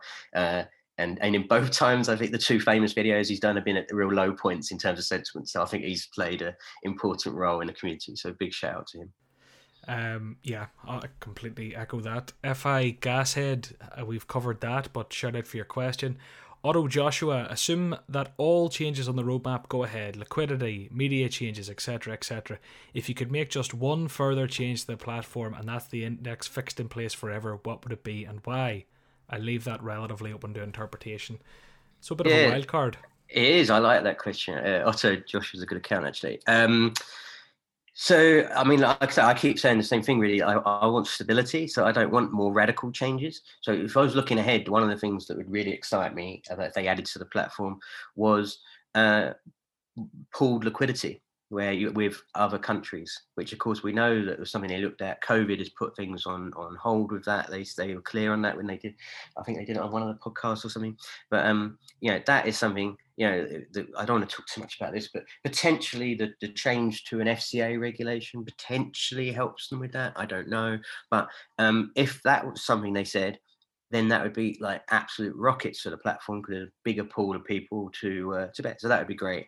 But other than that, what I'd like to see change, and he says stick forever. It's just more information. I, I think FI is their place to build a platform that we can trade on, and then we live and die by those trading decisions. So I think it's there that I want them to give me as much information as I can, be that and by that I mean like full depth. I mean, uh, you know, more information about the highs, more information about uh, all these kind of things that help me. You know, we get like the kind of stuff that you get from Index Gain, Index Edge, all those kind of tools I want you know, anything that can give me more information that helps me trade. And uh, that's all I want from FI. I don't want them to be doing anything radical with the platform and altering things. I just want to have a platform I can trade on, and I have as much transparency, visibility of the of um, of the, the market as I can, then now I can, you know, I might be a terrible trader, I might be a great trader, who knows, we'll find out. But if I've got those tools in front of me, I'll, I, will give it a go. And that's all I want really. So stability, as much information as they can reveal in, in around in and around the prices, depth, things like that, and charts, better charts in there would be good. But then after that, in terms of big stuff, pooled liquidity of other countries would be ginormous. I'm going to pick a bit of a left field one, which is not quite as big at all. I would love some push notifications. I yeah, love. Yeah, yeah, yeah. You know, you can turn them on off. You can really tailor these notifications, the ones that I have in the final product that in my mind. You know, yeah. You can select players, you can do this, you can do that, and, and sort of you get notifications for IPDs. You could even go as far as to have notifications for the likes of start starting you could proper go the flash score route where you can really you get these notifications from the other bookies don't you goal gone in and stuff like that you know um yeah i definitely would love a notification i mean from FI's perspective they make money when we trade and if you get a notification on your phone your instinct is to push that notification and you go well might buy him. He's just done something good. Or mm. oh, if that's happening, I'll sell this other guy. Yeah, all those things, all these different things. Um, you know, it's development time. Everything's development time. But I would, if it's if it encourages people to trade, then it feels like FI's interest to do it. And like I say, you want to toggle them on, toggle them off. Um, but uh, yeah, that would be a, a, great thing. But you know, there's loads of things they can do to improve the mm. trading you know experience the user experience and make it easier to trade. Um, i don't like that the bid offer screen on the website is this tiny little box in the top right you know i, I want that bigger. Um, you can't i want a search field on that bid offer stuff. So i because I, you know, i've got so many bids and offers everywhere and then you got and then it keeps resetting to the top and i have to scroll all the way down and, and i want to find a player. I want the my current bid and offers uh, I've got in the player screen. If I'm trading and looking at that depth screen, it's a bit clunky. I have to go back to the bid off screen, and maybe I want to move. Yeah. I, I, want to be able to edit, adjust my order or bid. Yeah, instead of having right to now, and redo. yeah, and I, you know, some of these transaction screens get messy, and you just and you just got the whole list of cancelled. And it's like, oh, that's because I've edited it. So there's loads of little things. But as I said it earlier, uh, these things are all doable for them, and I know it will take a bit of time, but it means that we're on an upward curve, and every little release they do will be improving the product, and that's a good place to be. And of course, my frustrated head or my impatient head might say, "Just do it now, just do it now." But in reality, in these companies, it takes a while. But if everything they do from here on out is positive for the platform, which I think it will be, then we're in a good place. And, and that's where I think we're heading. So again, we can be we can always ask too much of them, but let's just um, you know, I think I agree with what Otto says that you know, let's just deliver what's on the roadmap. That's their first and foremost thing they need to do, and we'll be in good place with that. And then let's let's see where we are. But my main message is just stability. I want to stop feeling like we can change what they do and get them just to sort of draw a line in the sand, and say this is the product, you know, and give us every tool that we need to be able to trade it properly. That's the key thing. Yeah, we'll move we'll move on to the next the next question. Uh, Dr. Mantis Toboggan MD underscore FI addict, the longest name in history. Yeah, I know. what are you going to say? No, no, I was just saying, yeah, I know, long name. Good guy, though. That's what I chat to him on DM every now and then. He says, Hi, John. Excellent guest. When will you start looking at adapting your port, if at all, for the Euros? Will you look to add any non PB League players to add purely for the tournament slash IPD?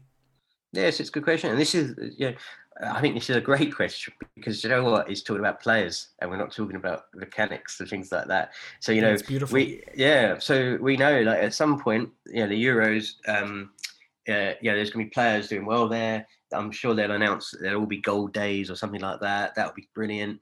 Um, and then to the backdrop of that, we all know that clubs sort of tend to buy players that have played well in tournaments. So you think about that. Um, and he mentions like non-PB league players. Yeah, there'll be players that we're not getting much dividends from, maybe occasional European game that might have a good tournament. So I think at this stage, more in if I'm buying a player for say a run of games at the moment, and maybe I get left, I want to flip them. But if I get like stuck with them, are they playing in the Euros? Have I got like further outs there and things like that? I think I think like that.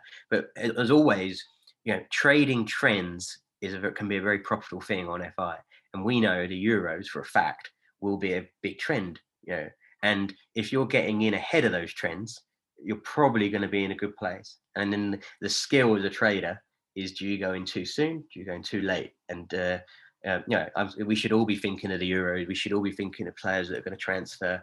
Um, and uh, it'll be a big thing. I mean, there's a big opportunity at the moment because you've got the Euros and then you've got the World Cup the year afterwards. You know, constant football, um, and uh, certainly it's certainly um, you know it's, it's, a great time. But um, yeah, I look forward to the Euros, and you know, we might have some fans there. Might even be able to go to some games as well. You know, so uh, and that's just positive for FI. We know that um, market can be a bit dead in the summer, apart from you know some few media guys that are taking the uh, attention. So we're not going to have that. I think the market will be really lively.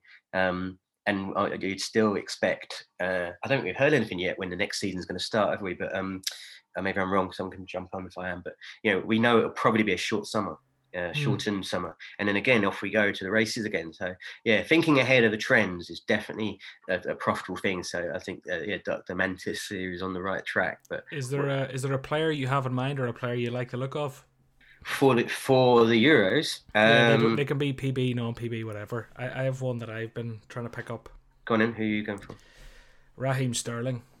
You love Sterling. I, I remember I when I used to, when I listened to your pod in the past, you were a big Sterling fan. I think he's criminally underpriced. I mean, if you're picking him up for like I mean, three thirty two is the the benchmark here for the sell side. If it was at three fifty, I mean, I think this is a guy who's twenty five.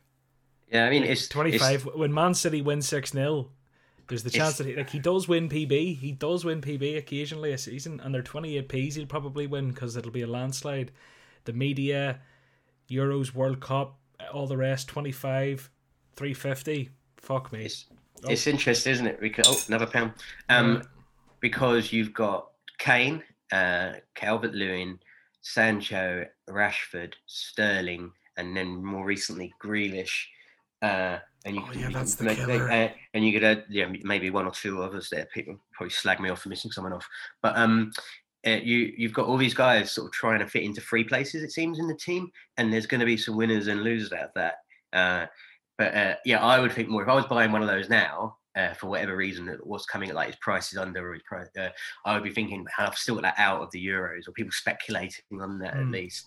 Uh, and you know, you mentioned uh, Sterling and media. I think I think any player where you've got a chance of winning PB, and potentially if they they they are a big match winner, they might get some media as well. They're they're good players to have in your port. So um, we could debate on the individual ones, but um, yeah, I think like that. But yeah, for the Euros as well, people should be thinking about who's going to go deep in that tournament. Um, and you know certain players that there you know a lot of people talk about Mbappe because they expect France to do well um, and he might have a transfer bit of news around him mm. um, you know you've got people like if you think Belgium are going to do well then maybe De Bruyne uh, uh, I don't know. I'm just thinking. I'm talking about players I don't own. That's not what you meant to do on these podcasts. I know. I'm, I'm, just. I'm just thinking. I was like, well, why don't I own those two? Yeah. Um, um, anyway, uh, yeah. Where were we? De Bruyne, Belgium. Uh, you know, uh, Kimmich would be a good one for uh, if you think that Germany is going to do well. Yeah. Uh, you know, and you know that's the kind of things you can think of. But it'll be fun. It'll be fun, and I think it'll be a good summer on FI, and we'll all be buzzing. I would expect that this market would be in a good place. Uh, a lot of the things that that roadmap will be delivered, or, or mostly delivered. I think I think all fully delivered, and the product will be great. We'll all be buzzing. We won't be talking about the mechanics, and we'll be talking about how much fun this product is. Mm. They'll do a big marketing push, and we'll be in a great place. So. um you know, onwards and upwards. I look forward. Are you? Are you? Do you happen? Are you on FI's books, Perry? Because you've got me wanting to deposit this after talking to you for an hour and a half. I could have done with speaking to you on the phone last week. I think. no, uh, that's, that's it. It's, it. We're in a good place. Like as soon as I, I gave up on being angry with FI and actually and started looking at myself a bit, I felt much happier with with everything. So um, uh, yeah, that's just how I see. It. I mean, it doesn't make me right, but that's how I see things. I feel like I'm fucking bipolar, and there's there's a quid because like I'm literally like all I'm like Team FI again here. Jesus, mm. people are gonna say I'm fickle, but that, that mm. that's the nature of this. Um, Ariel Birdie has a couple of questions. Let me see. Um, oh, while you're looking for that, I'll just trip. we're doing this as a video. This will go out as a podcast, but I can see John's putting these pound coins in. He's not going. He's not taking them out of the jar and putting them back in. Because that jar that, that jar is getting full up. yeah, God, yeah. I, I think I'm already on I think because I didn't actually tot it up for the past three, I just said I'll give 25. So I think I'm already on 75 quid plus today. So yeah, I'm, going to be bankrupt for Christmas. The yeah, Adi Alberti with a couple of questions. The, I'll take the top one. Also, what steps do you think FI need to bring the next lot of FI traders to the platform, whether they be big or small? So this is kind of back to marketing. That that's something we haven't spoke about for a while. Um, where do you have you what do you think they should do with their marketing? Yeah. I think it's time to sort of ramp that up again now that there's a bit of positive sentiment about, or yeah, I mean they need to do. I mean, so there's I mean there's several points there. Yeah, I mean marketing brings on customers, isn't it? And I think they've been focusing on getting this product right, and maybe they pulled some of their marketing. Um, but yeah, we're going to be going into the new year. I'm talking about a country now, or, or you know, people on this platform, where everything's going to be more positive, right? Uh, we're going to be getting vaccines for COVID uh, people get more security in their jobs, in their future. Uh, there's going to be more buzz about things in general. Um, the, and then going back to FI, the platform itself will be more stable. Yeah, it feels like a good time to market. And then it goes back to us. We're all effectively, you know, market, marketing FI for them as well. And if we're more positive, then that helps them as well and we've all been so negative and and as we say i'm, I'm not going to let them off. They they they handled the delivery of order books terribly um, and we've been annoyed about that and frustrated and we've lost money. So there's been an awful time to market because if you click on that football index hashtag you're going to get a load of people criticizing the product. And uh, and I'm not and I'm not criticizing people for doing that because we were right to because we were so angry with them. But as this market improves, and we've seen it's improved a lot in the next week, and I don't want people to get overexcited. I think the whole nature of order books is going to be volatile as prices go down as well as up. But we it's about the trend. If it's going if it's trending in the right direction, you're in a good place. Um, and then we'll all be happy. You know, I think it's great you're doing a podcast, a live stream on Sunday talking about footballers. Um, you know, and I think you'll see a trend on your podcast and the other podcasts where everyone's talking more about the market market. And you know what we're all like? We're all egotistical guys. If when we start making fortunes on these players, you get the screenshots. Look how much money I made, or I hold mm. this guy, and look at the dividends I won. And it all turns quickly. And at that point, when we're being positive, it's when you start talking to your mates again. You go, oh, do you know what? It was so rough when those order books, but it works now. And actually, I really like this dynamic, and and uh, I reckon I've got more ways to make money now, and uh, and you know I, have taken some time to learn it, and I can see some opportunity here. So well, it will all move quickly. So when and it will move for the same reasons. When when when the market's working properly, we'll be happier.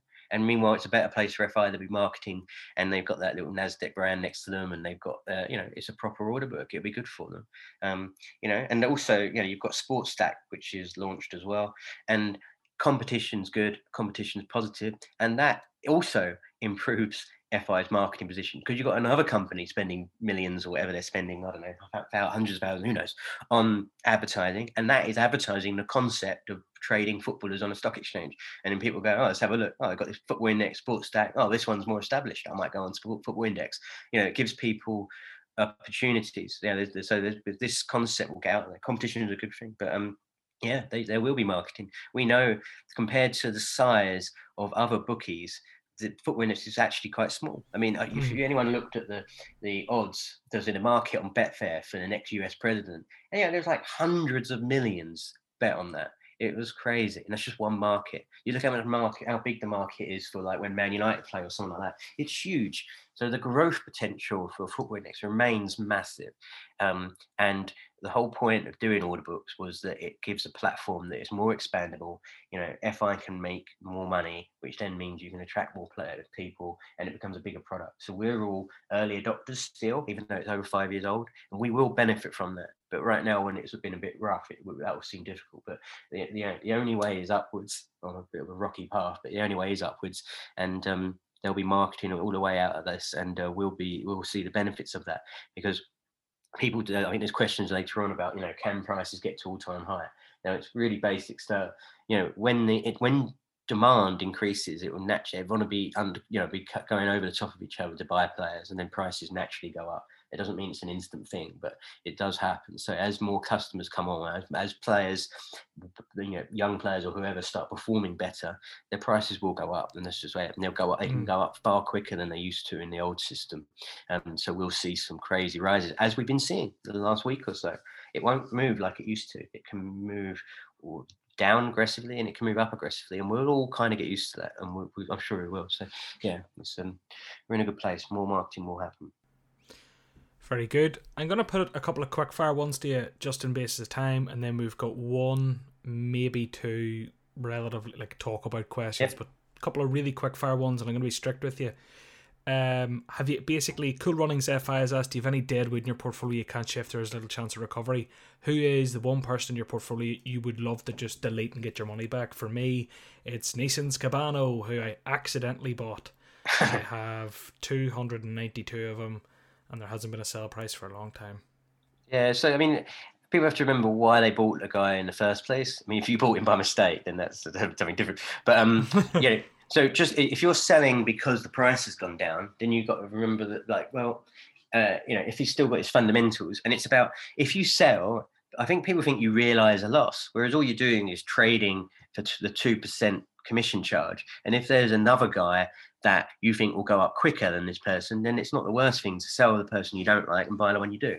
But, that doesn't mean you shouldn't be patient. If you still have the belief in the person you bought um, will do X and Y, then you shouldn't give up on that just because the price went down. But you should also, if you tr- truly believe that they're deadwood, um, then don't be scared to sell them because it's a loss. Because all you're really doing is is to paying a two percent commission, and then get on the other fella that might raise rise. And I think a lot of people have trapped themselves in this view that they can't sell because they're sitting on a loss. Well, you know, the truth is that loss has occurred. Really, really, that you're down. If you can't sell at the higher price, then you you've made that loss. And selling just just makes is just the two percent commission cost. That's it. So you, you can still trade. You shouldn't be paralyzed in this market. You know, and right now we've got that rebate on and things like that.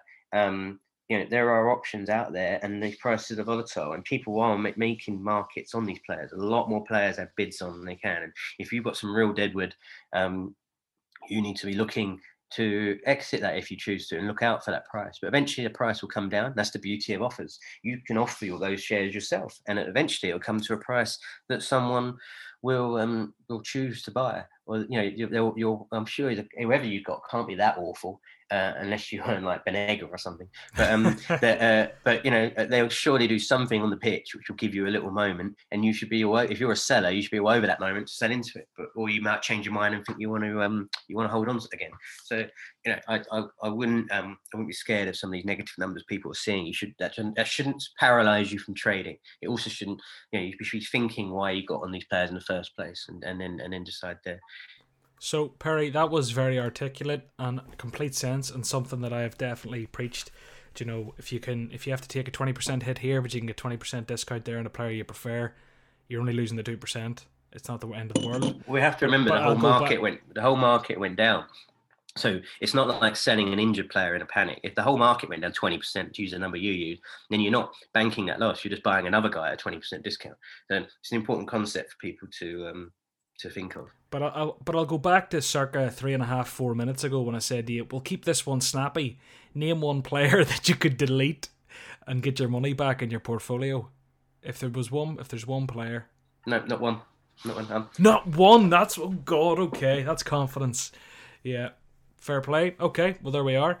Um, right the next one, very quickly, again, Ginger Pirlo, what's the best penis tingling trade either of us have made this week during the upwards curve in the market?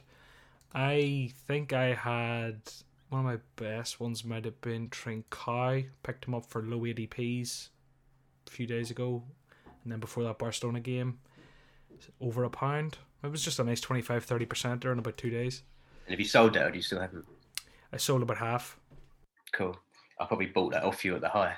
Um, but, uh, yeah, I love the question as well. Peter's tingling trade, uh, brilliant.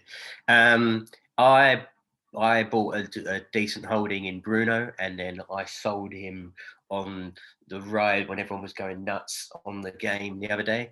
And then I used that money and then I bought into Sancho. And about five minutes later, he scored a goal and shot up loads. And I felt like King Dong of the index. But, uh, and that was, uh, well, it was a strategy, but it was extremely lucky that he scored Just a stunner. Um, yeah and I've, I've, had some of those trades before.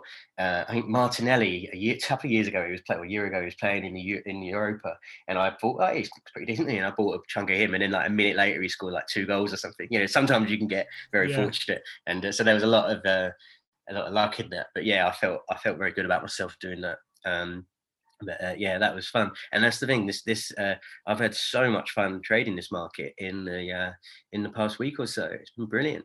Um, mm. And uh, yeah, long may it continue. Right. Four players. Order them by who wins the most career dividends. Leroy Sané, Oyarzabal, Diogo Jota, and Cunha. I've got to pick out of those four. I haven't seen it. Sane, Sane. Sane, Oyarzabal, Jota, and Cunha. We don't have time for reasons. Give us an order. I'm gonna go.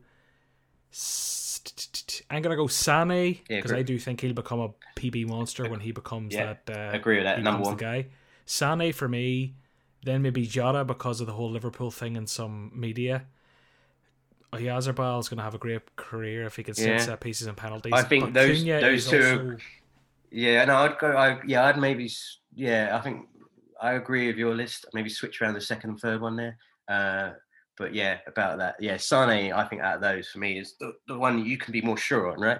I don't think he's quite hit the ground running yet at Bayern, but what a player he is. He's also coming off a big injury. So yeah, that, I, I pretty much agree Circa 240 right now. Might be worth having a look at. Uh, the last sort of thread I want to go down, we definitely have this wrapped up under two hours. This went on a bit, Perry. Look, thank you so much for your time. But there is way more to talk about than I thought. Westy's put in quite an effort with five tweets there. I would feel a bit uh, mean not to at least give it a shout. I could read it all out. I probably will have to to get it across, but there's a lot of questions in it. Um, basically, he wants to discuss the, the sudden change of sentiment. It was crazy negative last week to suddenly crazy positive. Nothing fundamentally changed with the platform, so what shifted it? Lots of conspiracies going around, but what about addictiveness and boredom being factored in too? He puts in a bunch of questions about things stop stopping him selling, and uh, just based on time, I'll not get into it all, but thank you so much for it, Westy. last edition, just going back to the sentiment switch, it was bizarre how instant it was. Every tweet from FI last week got heckled big time. So to suddenly every single comment on the Saturday predictor being very well behaved, four players, not one dig at FI. Yeah. So we'll focus on that sentiment switch it's because it's because we're a fickle bunch, right? And it was easy to think when when the market was just going down every day, we're going to be angry and we're not going to want to put money in, and we were desperate for it to return. And then when it started to return, people were desperate to get on those rise, raises and um, the rising prices. So um, it, it, was it was kind of always going to be like that, you know. And, and you, that's part of the thing you trade here. You're trading market mentality and I think I mentioned at the start of this pod, you know, you've got every market exaggerates everything. It overreacts to positive news, it overreacts to negative news. And I think in a, a, a fairly illiquid, new, immature football market, it's going to be even more so. And also because it's football, people exaggerate. Or, you know, Bruno mm. was just a penalty merchant the other day and he doesn't get media. And now this week, he's the greatest player in the league and always gets beaten. And people exaggerate everything. Um, you know, Kimmich was a guy that will never win PB in midfield.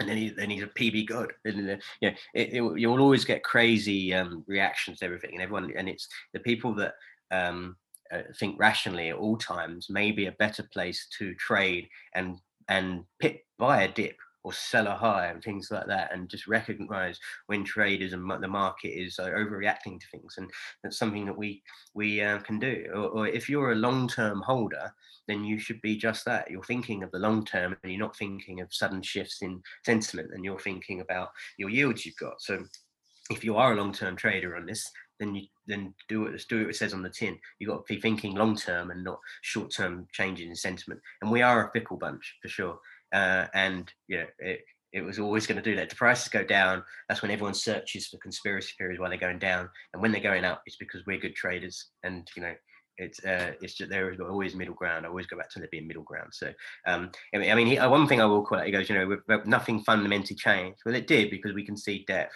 and the order floor was taken away, which allowed a bottom to be found, and then that's when people suddenly saw opportunity.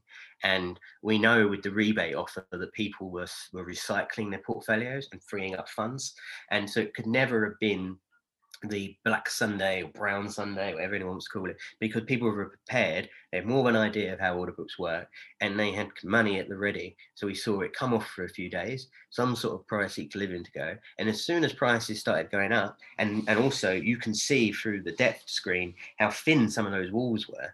You know, mm. I mean, I found just I was like I was market buying some guy, and I was like dramatically shifting the price, and you sort of think, here we go, and then people would be following me in buying afterwards, and then you know there, there's opportunity everywhere, and that's something we know now.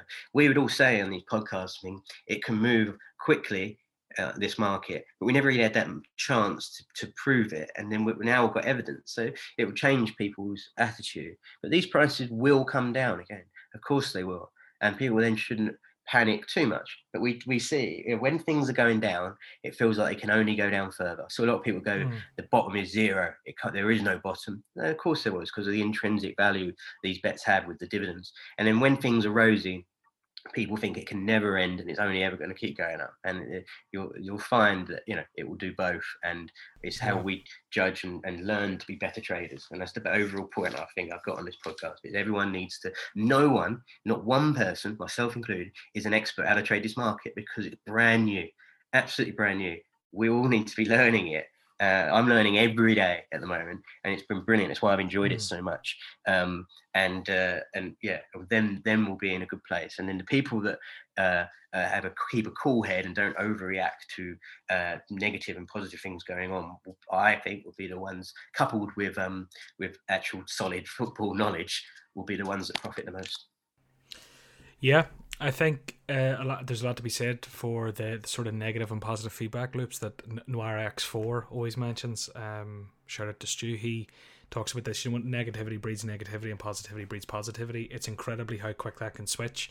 And it just needed that switch from the negative kind of loop that we were in. It was just this constant droll and circ, just self fucking feeding itself negativity. I cursed, but I was going to curse again um, that I did it. But yeah, now we're on this sort of positive vibe. Long may it last, and the longer it lasts, the the better for the platform. Yeah. Let's just hope there aren't any big, big mess ups, not f ups, uh, big mess ups. Because mm. I mean, like the type, the things like a positional change today, if that had been on another bigger player going from a more favorable position to a less favorable, it could have a bigger knock on effect. And if these little things happen and compound, it could be it can switch very quick. Um, but we're in a good place now, and I think that's, you know, genuinely you you've brought me into a much more positive place. Um, and you've really really made me look at myself more than blaming the platform and others, which is I think very important. So, yeah, we're coming up on two hours. Perry, do you want to tell people where to find you? Uh, to be honest, not many places at the moment because I'm trading so much. but, but, um, in your bedroom, yeah, in the dark. Yeah, you can find me sitting in the dark researching players. Uh, but in terms of socials, uh, I love a DM and things like that. I always answer people uh, when I can, when I have a moment. Um, but yeah, Twitter, things like that. Um, and uh, yeah, I've just been looking at the market and, as I say, learning. No one's an expert here, and I've been learning and uh, I've been busy doing that. So um, yeah, uh, Twitter probably mainly. Good stuff. Well, look, thanks very much for your time. I'm sure we'll speak again. Yes, mate. I enjoyed it. Thank you. See ya.